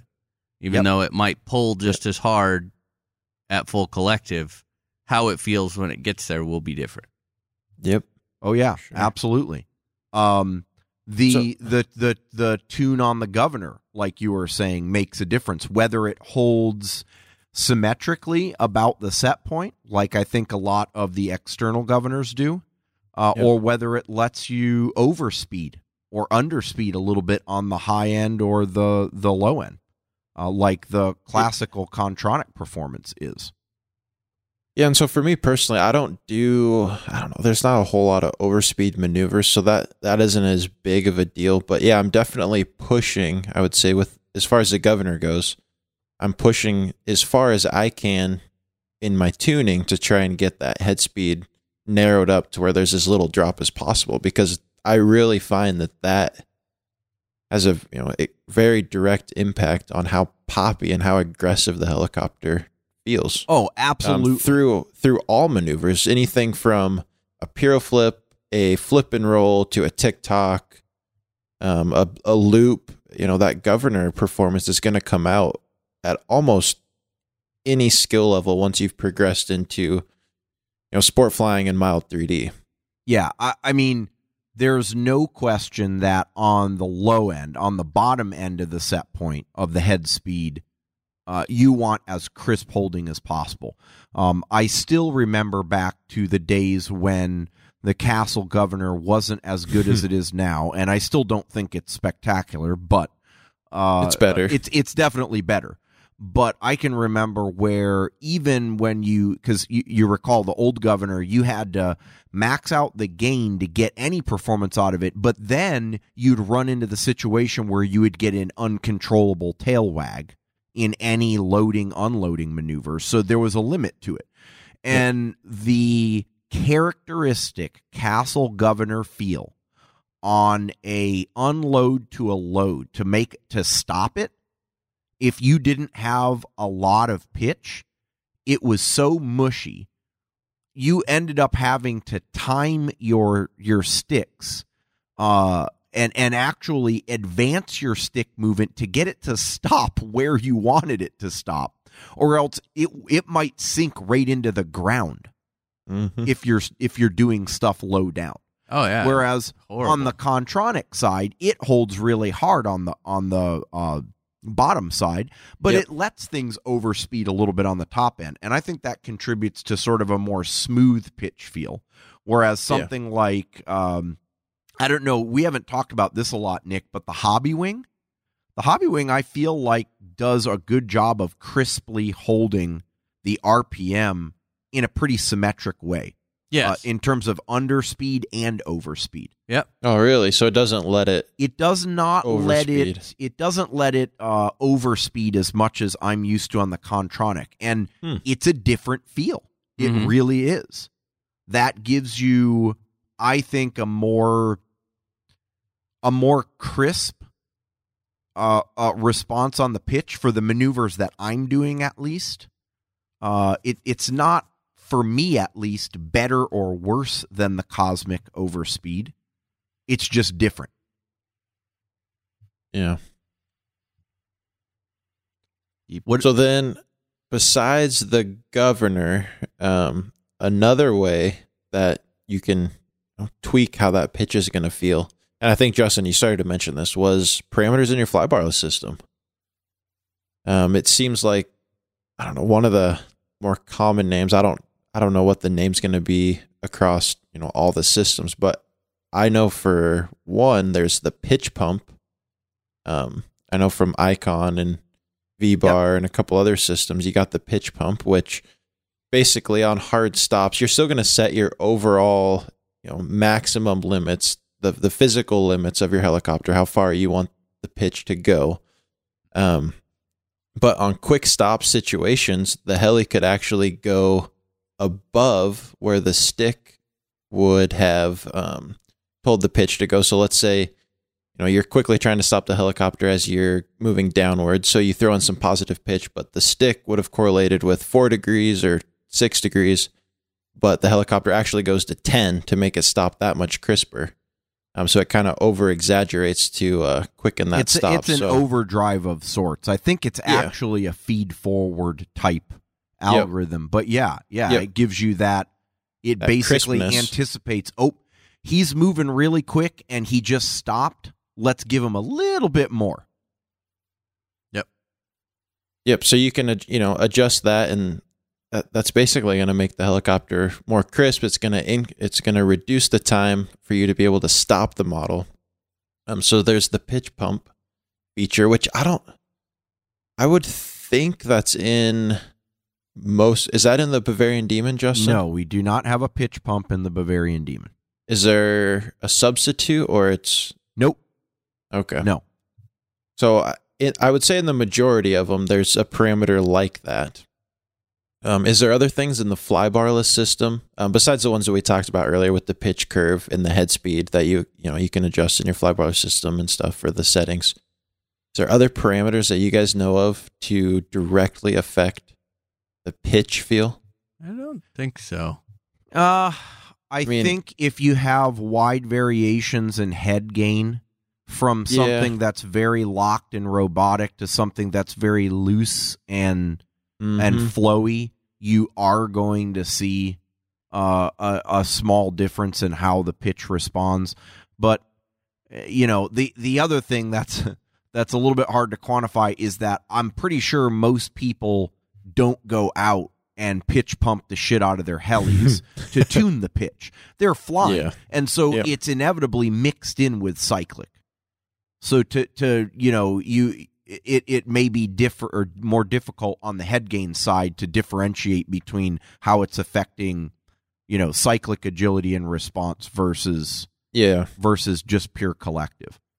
I yeah. think I mean, on on along the lines though on flybarless, maybe not just a flybarless, but in the radio. Have you guys ever messed with the pitch curve to make it nonlinear? Uh, I've dinked around with it, but I ended up just saying, nah, I don't like this slippery slope that you're going into. I mean, I really try and keep my my tuning as simple as possible, just to kind of standardize across as many models as I can. And Yeah. so that's it's not not worth it to me.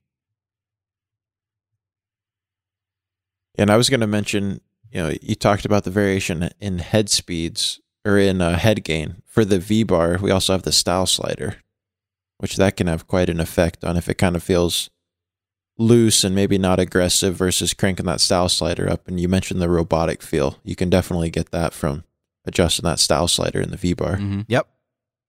I think another thing that uh, a lot of people will probably furrow a brow at initially is uh, servos, servo Mhm. torque and speed.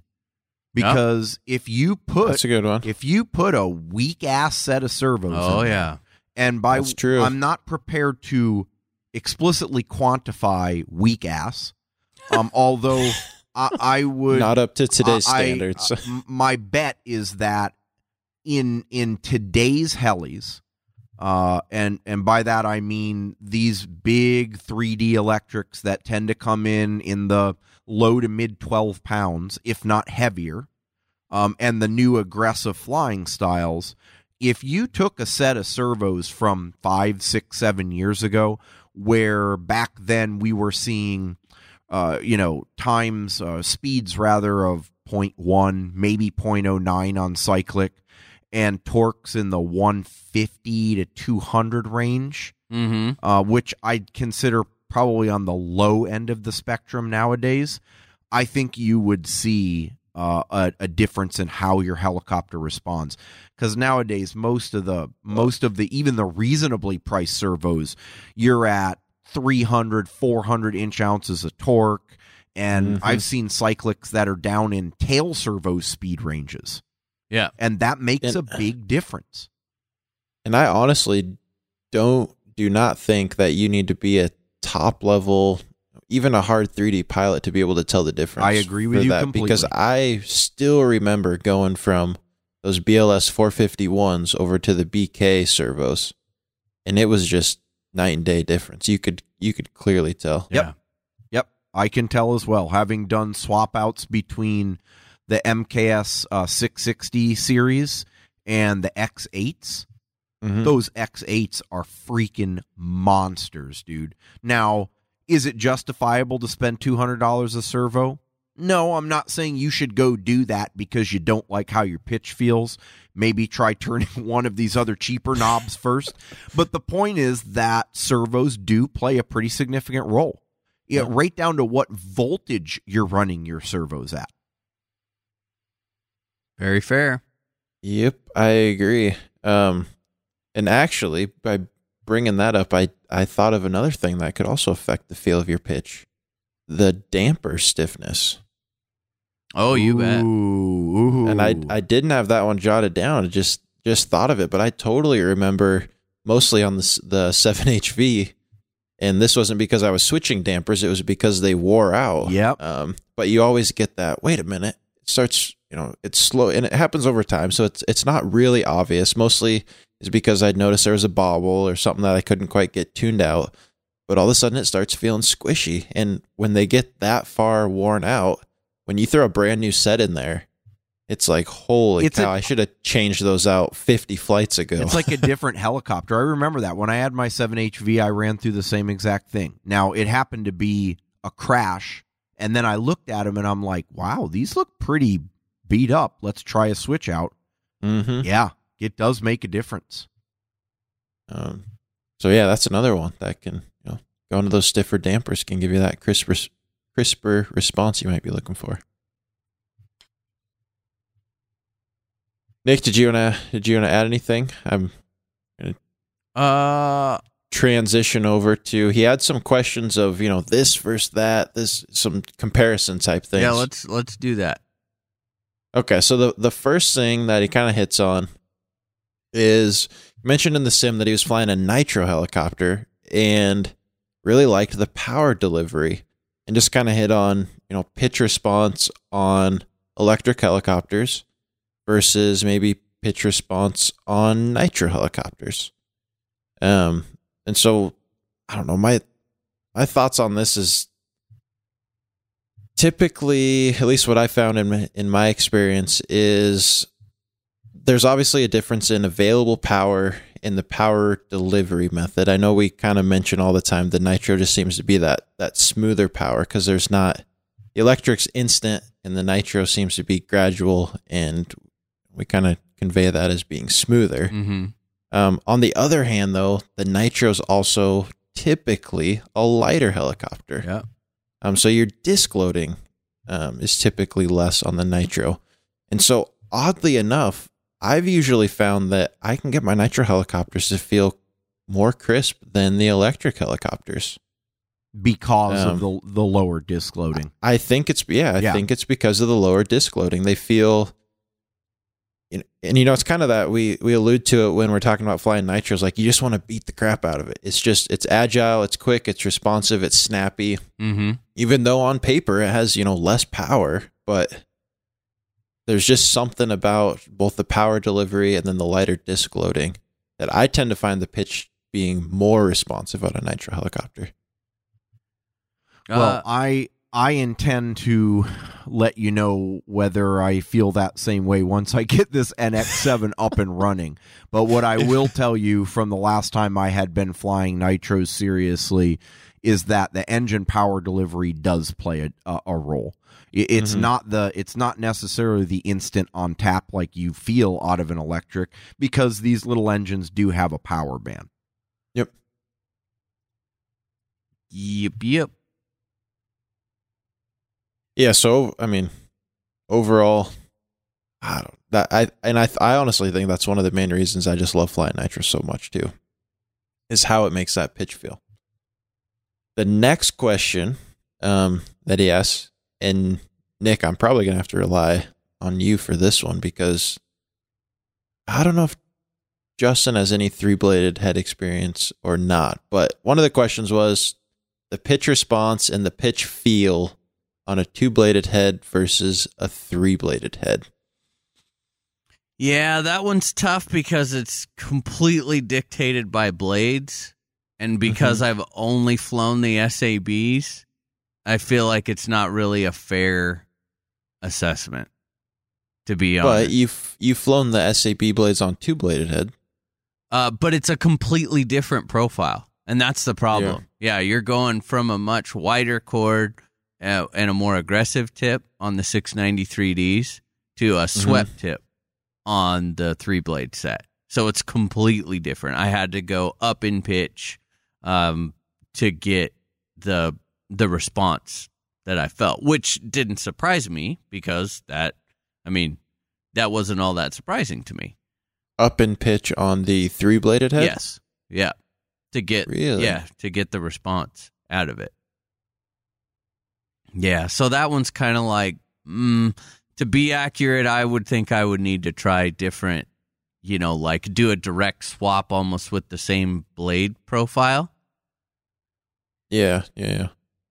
Little trickier of a comparison on that one. I mean, can you, in general, though, do you, I don't know, tend to find that the three blade is more crisp or has better stopping power or? Uh, I did not notice anything on the pitch.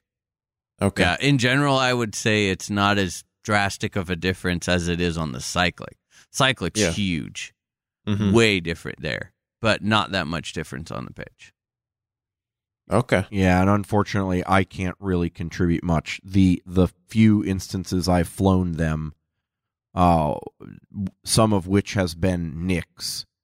I think Nick yours was not tuned at that time because there was a huge difference in collective pitch for me, and it was that it got up and went like a busted turd off center. Yeah, yeah, it was really soft, and that was a combo of I hadn't figured out that I just hadn't figured that out yet.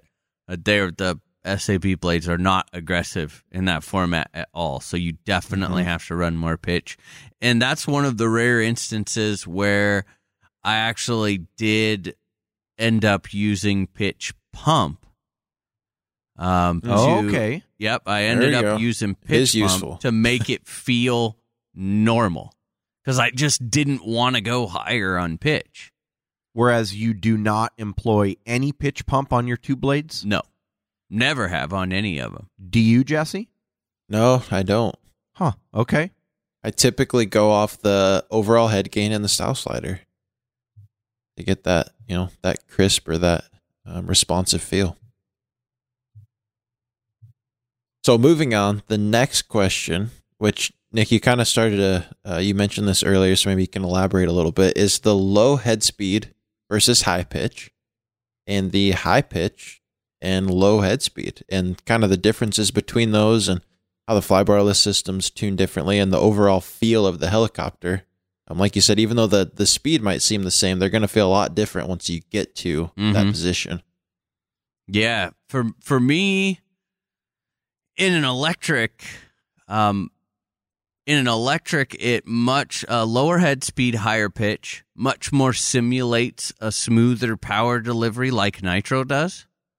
Mhm. Um, but, and here's the big caveat, but from my experience, you can only get away with that uh, with certain blades Yes. and with lighter weight models, which Yep. is more like a nitro is. Um, I, you know, I was the big advocate, huge low head speed, high pitch, but you know this this whole last round of tuning really kind of opened my eyes, uh, you know, and just really trying different things and forgetting the numbers and going off of feel. You know, this whole pitch thing is so multi layered. It is not just how much pitch. It's not. It really isn't. No, not at all. Everything plays a role in. Uh, Duncan flies 11 and a half degrees. yeah, Yeah. there you go. So wait, what? Yeah, it all de- it depends on the blades. You know, like a a wider chord, more aggressive blade. Um, from what I have found, I far prefer lower pitch on it with a higher head speed because I don't. Okay, so here's, I guess I'll just lead into what I was going to talk about. Here's how I'm I'm setting up mine. Here's how I'm now tuning mine. I go out there with a baseline of um about 12 and a half degrees. Okay. And I set up what I think is going to be a ballpark RPM. So, like on a 700, I'm going to start at 2000, 12 and a half and 2000, and I'm going to fly it. I'm going to get the heli tuned, and then I'm going to kind of go back and tackle the pitch. And why? Because I need to have my head gain. I'm checking for bobbles. That's what Nick is checking for. I hate bobbles. Bobbles piss me off. Bobbles on stops Yep. like I can't stand it. And okay, this is what I'm saying. Pitch directly affects this. So you need to be aware that some things you cannot tune out on any flybarless system if you are not within the constraints of being reasonable. Physics. Yes, physics, exactly. And and blades and, and everything else. So I go out and I start with the baseline there and I start low. And then I get a feel for how it flies. Now when I say that, I start hammering on it as hard as I can fly it. Now I'm also a typical type I, I or no, I'm not typical. I am a pilot who uses all of my stick throw, all of my pitch, a lot. I'm way into the corners a lot. I use full resolution. So my stuff is usually set up more mild because I'm into it out at the ends more. Where some people fly around the center more and it's just quick little movements. Well, I hang out of there a little bit more. So I'm going to fly it as hard as I can and I'm going to say, okay, here's the scoop. How's it fly? I'm not concerned yet with does it have the response I want. I want to know how does it handle my hardest movements that I'm going to throw at it. Now, if at this point I see lots of bobbles or wobbles on stops, I'm going to continue with my flybarless system tuning. And if it still doesn't, okay, now I'm going to go up in my head speed a little bit. And I'm going to get my head speed up to where that goes away. If I don't see it, and I still feel that the heli is a little soft on the collective, I go up in pitch. And I go up in pitch until I run as high as I can to where it doesn't bobble, shake, shimmy, tail kick. Because let's not forget, this plays a huge role in tail tuning. Oh, yeah. Dude. It is very difficult for any flybarless system at a at a medium to lower head speed to hold a tail at 14 degrees of collective.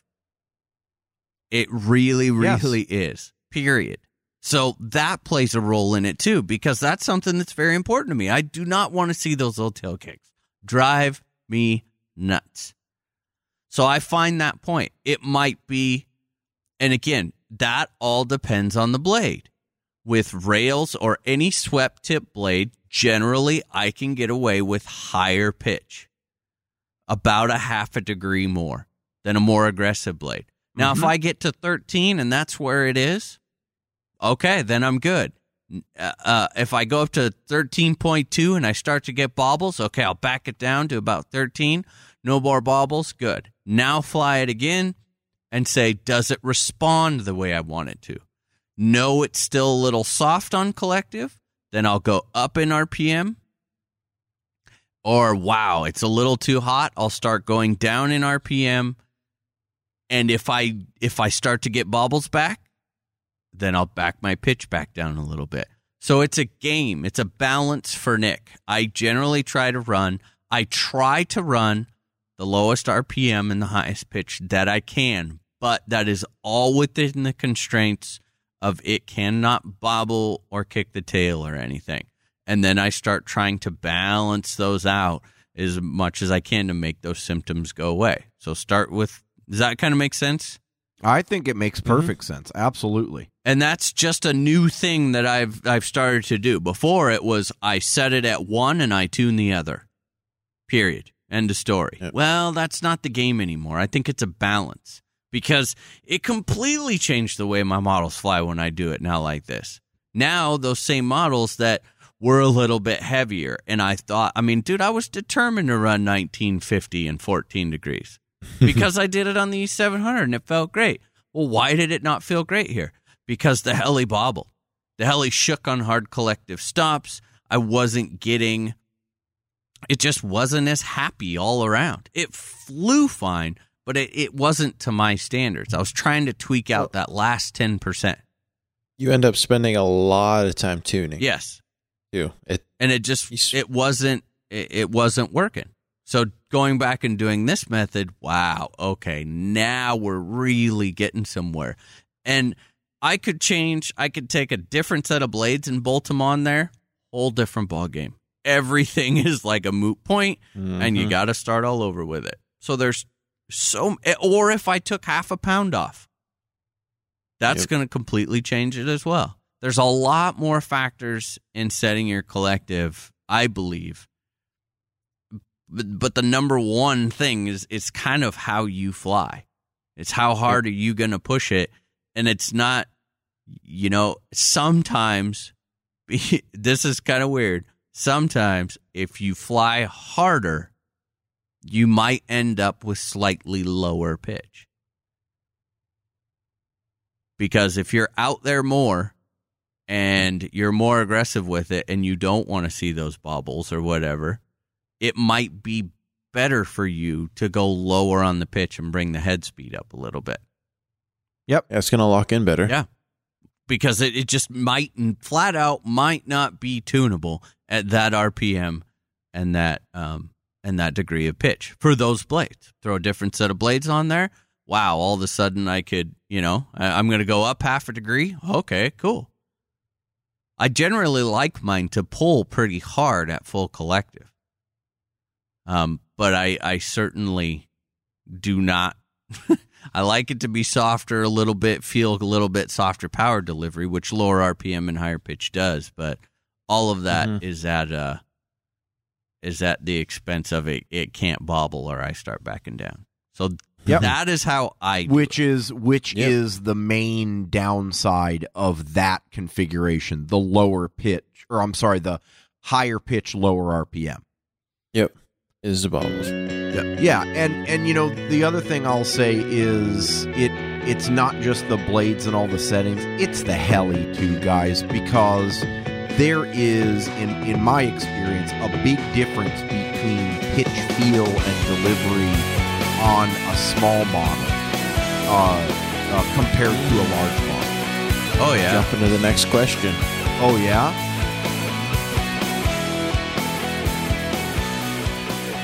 With all the time and money you put into your hobby, the last thing you want to do is throw away your flight experience on bad blades. From the feel of the heli in the air to its appearance on the ground, which blades you choose to bolt on is one of the most important decisions you have to make. That's why you need to put those old and busted blades to the side and make the switch to some new hotness. Brought to you by Bert Kammerer of BK Designs, Switch rotor blades are sure to put the finishing touches on your heli. Whether you're into sport flying, hard 3D, or F3C, Switch rotor blades will get the job done on everything from a 250 to an 800 class heli. And we're not just talking about main blades here. Switch has tail blades and night blades too. So stop wasting your time not flying the last brand of blades you'll ever need and make the switch today. www.switchrotorblades.com.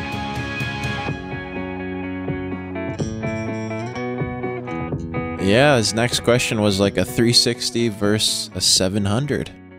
Oh, perfect Yeah. segue. There we go. I read the script. No. Uh-huh.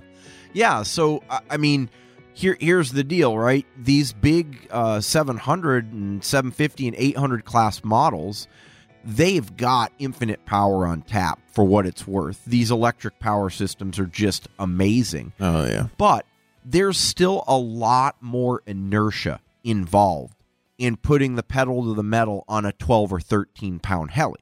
Now, you drop that back to let's say the Goblin 380 or even even something in the 430 to 480 millimeter blade class um, with a similar if not higher uh, power to weight and power to disc loading ratio and all of a sudden the thing behaves telepathically at uh, at set or at conditions or parameter values that on a 700 you wouldn't expect to get that feeling out of it. And that's like that's a on the 380 that was part of the reason why among other things i was challenged initially to get the thing tuned correctly because it was so much more aggressive, uh, in particular on collective for the head speeds I thought I wanted. And then there's there's that thing again, like Nick was saying, don't force yourself into a number. Uh, but I ended up uh, I ended up deciding on the 380 to go to lower head speeds and run higher pitch so that I had that pop on tap when and if I felt like I needed it, but I wasn't getting that instant, you know, uh, telepathic feel that you get out of the bigger models when you run high head speed, low pitch. Mm-hmm.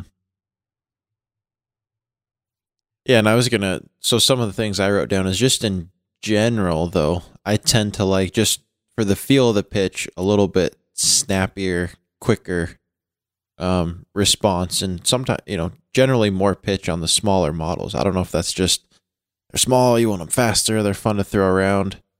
Um, I know Nick, you kind of just said that about the 380. Just Oh, I run it way faster. Yeah, it yeah. just makes you want to beat the crap out of the helicopter. Yeah, but Nick, do you think you're going to tune it for low head speed, high pitch, No. or high head speed, low pitch? I can already tell that because of the the blades on the 380 being a little bit softer okay, there's yeah, Uh, It's yeah. Probably- yeah. and and the weight being a little bit higher, right? Mhm. I mean, it's not like a super lightweight heli.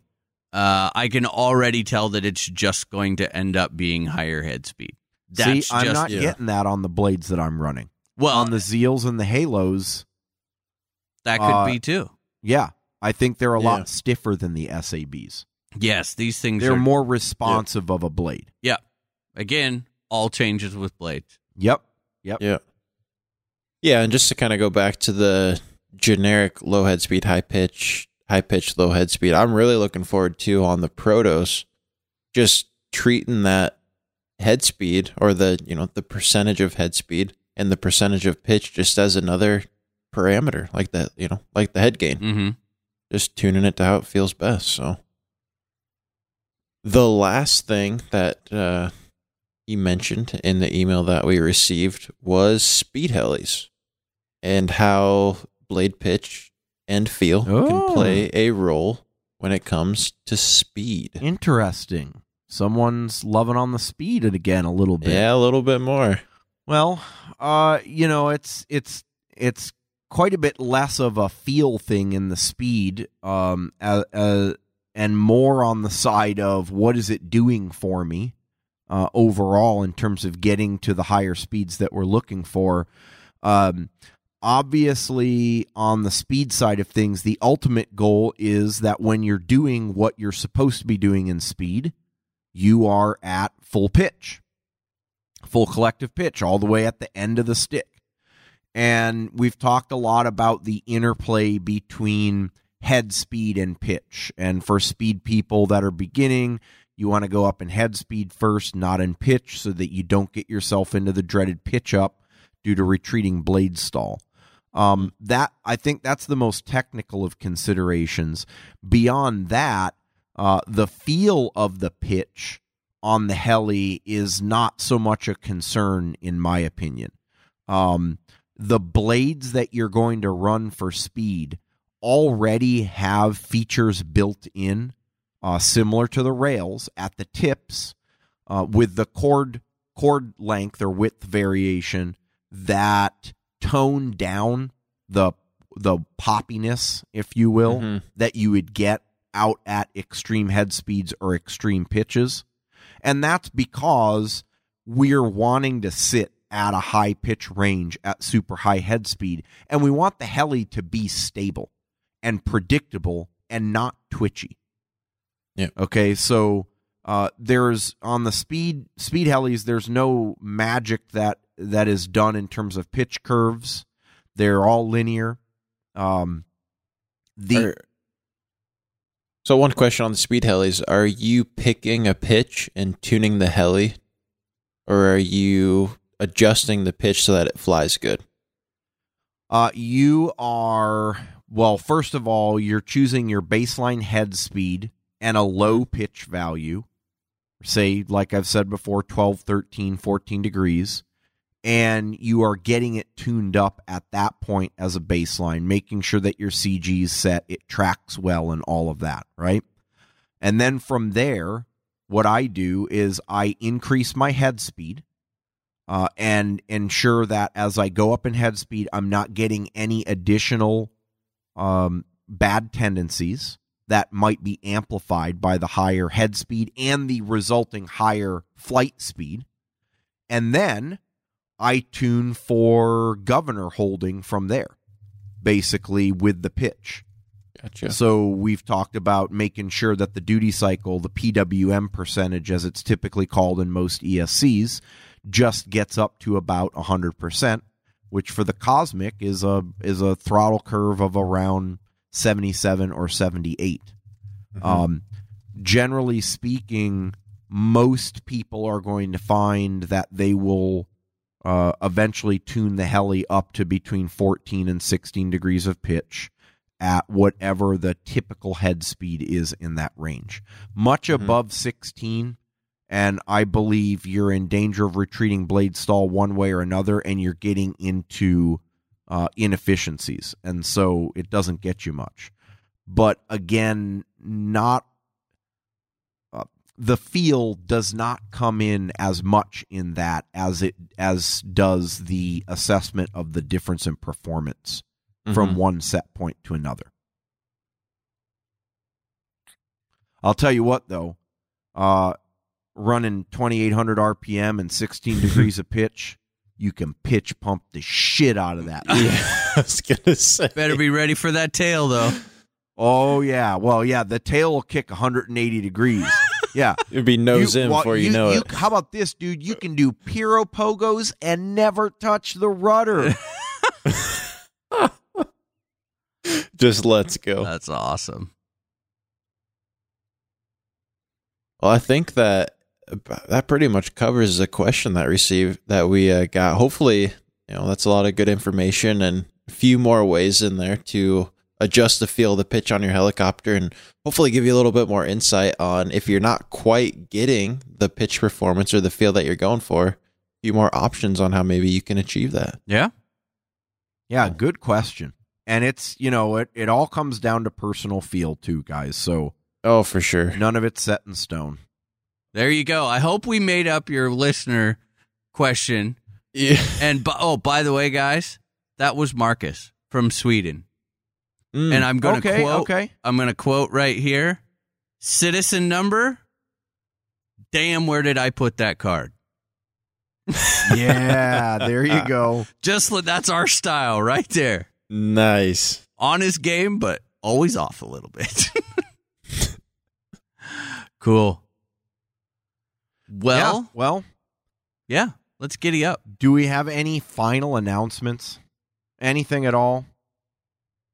Uh, I am wrapping up uh, the DT520 review as well as Justin. You are going to have a three digi headed in your direction very soon. Oh yeah. Nice. And then he can put a little bit of the speed stuff on it. Um, yeah, no, I've, I've been, these are two reviews that are going to just turn out great. And I love those. I love them. I hate going, yeah, ah, man. Eh. So it's really cool when you end up with a couple good products. Uh, so thank you again um, to for everyone for sending those out. We really appreciate that. Um, Danny at Demon Aero and Shannon over at Only Fine Hellies, right? Yeah, You got it. onlyfinehellies.com. Yep. So we appreciate those guys, and we'll get those reviews out soon. Sweet. Uh, still no no additional updates on the Fun Fly dates. Uh, I am starting to work that more in the back background since it is the new year. So anytime I get an update that's uh, close to being set in stone, I will keep people posted. Uh, so just hang tight on that. Uh, what about what about website, Nick? Uh yeah, Larry's still plugging away on it. We're we are reaching toward the ends of the project. Definitely. We're, we're getting close. So I'm excited. You know, we'll get it we'll get it launched, we'll let everyone know. And then I'm sure as as we can get the nickels and dimes to trickle in, we'll have him do more stuff. Great. Okay. Awesome. Well, cool. Uh, let's see here. Keep hitting us up on Facebook. Uh, Dan continues to quote significantly higher numbers each week. I think he's probably losing it because we haven't hit 4,800 yet. We will soon, but we're at around 4,750. So help uh, boost us there to 4,800. We're going to have to do something at 5,000. I don't know what. Yeah. I feel like it's a giveaway. Um, A big well, one. Yeah, right. Something. We will come up with something, and we probably do need to to think about giving something away here in the near future anyway, right, think Jesse? so. Because we uh, That's a good It's been a while. It's been a while. Oh, it's been hey. a while. Yeah, Let's. Can I surprise you? sure. Yeah. Okay. Well, I'm going to surprise you. We are going to give something away. These guys don't know anything about it. Uh, we're going to give away the DT520. Oh, nice. Yep. I thought about it and it's like, you know what? This one went great. I feel I feel good about this review. Someone needs to be flying this helicopter on a regular basis. I think they will really enjoy it. And uh, so I just kind of thought about myself and it's like, well, shit, we're going to give this one away. So that's going to be a citizen giveaway, everyone. If you don't have your citizen, if you haven't got your citizen number, uh, hop on our website and get that done, and we will keep you updated on that giveaway in the future. Now you you are going to make sure you give it a little TLC. You're not going to hand it over as a used up. All worn out. Worn no, out, dude, it's not heli. used up. It's gonna have uh, With you beating on it, it's it's seen some better days, hasn't it? No, it's uh, dude. This thing is pristine. Oh, come on. No, absolutely pristine. Okay. It'll have a, right at about 50 flights because that's my review number. I put 50 flights on something when I do a review. Feel like I can get to know it within that amount of time.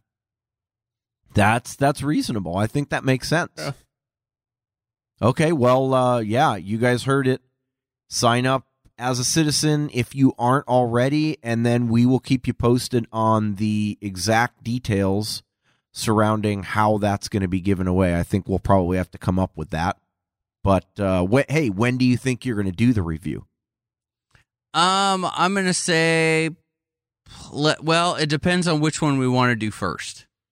I mean, I'm shooting in the in the two week range to start one of the two reviews. I think that we should uh yeah, I think we should do the the DT first and then Okay. at the end of the review you give it away. Okay, let's do that. Nice. So I'm next few weeks we won't hold Nick to the the 2 week deadline here, although I know now people are going to be like I want my heli. Yeah, I want my Mhm. heli. I want my heli. I have five more flights that I need to get on it. Okay. Yeah, because I'm sitting at 45 right now. And why? I do I think there's going to be any difference in five? No, but just a thing. It's, It's what we it's do. your thing. It's your thing. yeah, you gotta stick to it. Yeah. Okay. Well, cool. Nice. Any other announcements? That's all I've got. And nothing else here. Alrighty then. I think it's uh it's time to do emails. Nick, if we wanted to get in touch with you, what the hell would we do? Uh, you would send me an email to nick at rchelination.com or you would hop over on my Nick Len RCHN Facebook page. Jesse, You could also send me an email to you, jesse at rchelination.com, or you can catch me on Facebook as well. Awesome. If you guys wanted to get in contact with Dan, you could send him an email at dan at rchelination.com or hit him up as Dank Reed on the forums uh, or Dan Reed on Facebook. Uh, of course, Ken, Mr. Salloway, can be reached at ken at rchelination.com. He will hook you up with all the great stuff at the store, uh, citizen cards, etc., etc. If something is coming from us in the mail, it has been touched by Ken, and definitely not by us. he does all that work. If you've got questions that you want to get played on the show, and we need, hey, where are our questions, guys? We need some more listener questions. We do. Send it to questions at rchelination.com. Do a little recording on your smartphone or on your computer, whatever it is. We won't make fun of you too bad, but we will give you four completely unique perspectives, all of them probably completely wrong, uh, and in terms of answers to your question. All right. This has been episode number 217. We hope you enjoyed listening to this episode as much as we enjoyed making it. We will see you next week. Later. Talk to you later, guys.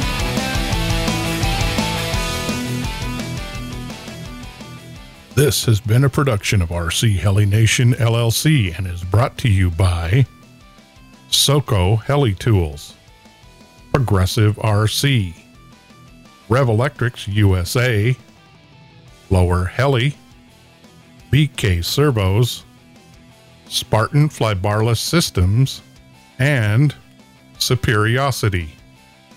If you have any comments, questions, or suggestions, please feel free to send us an email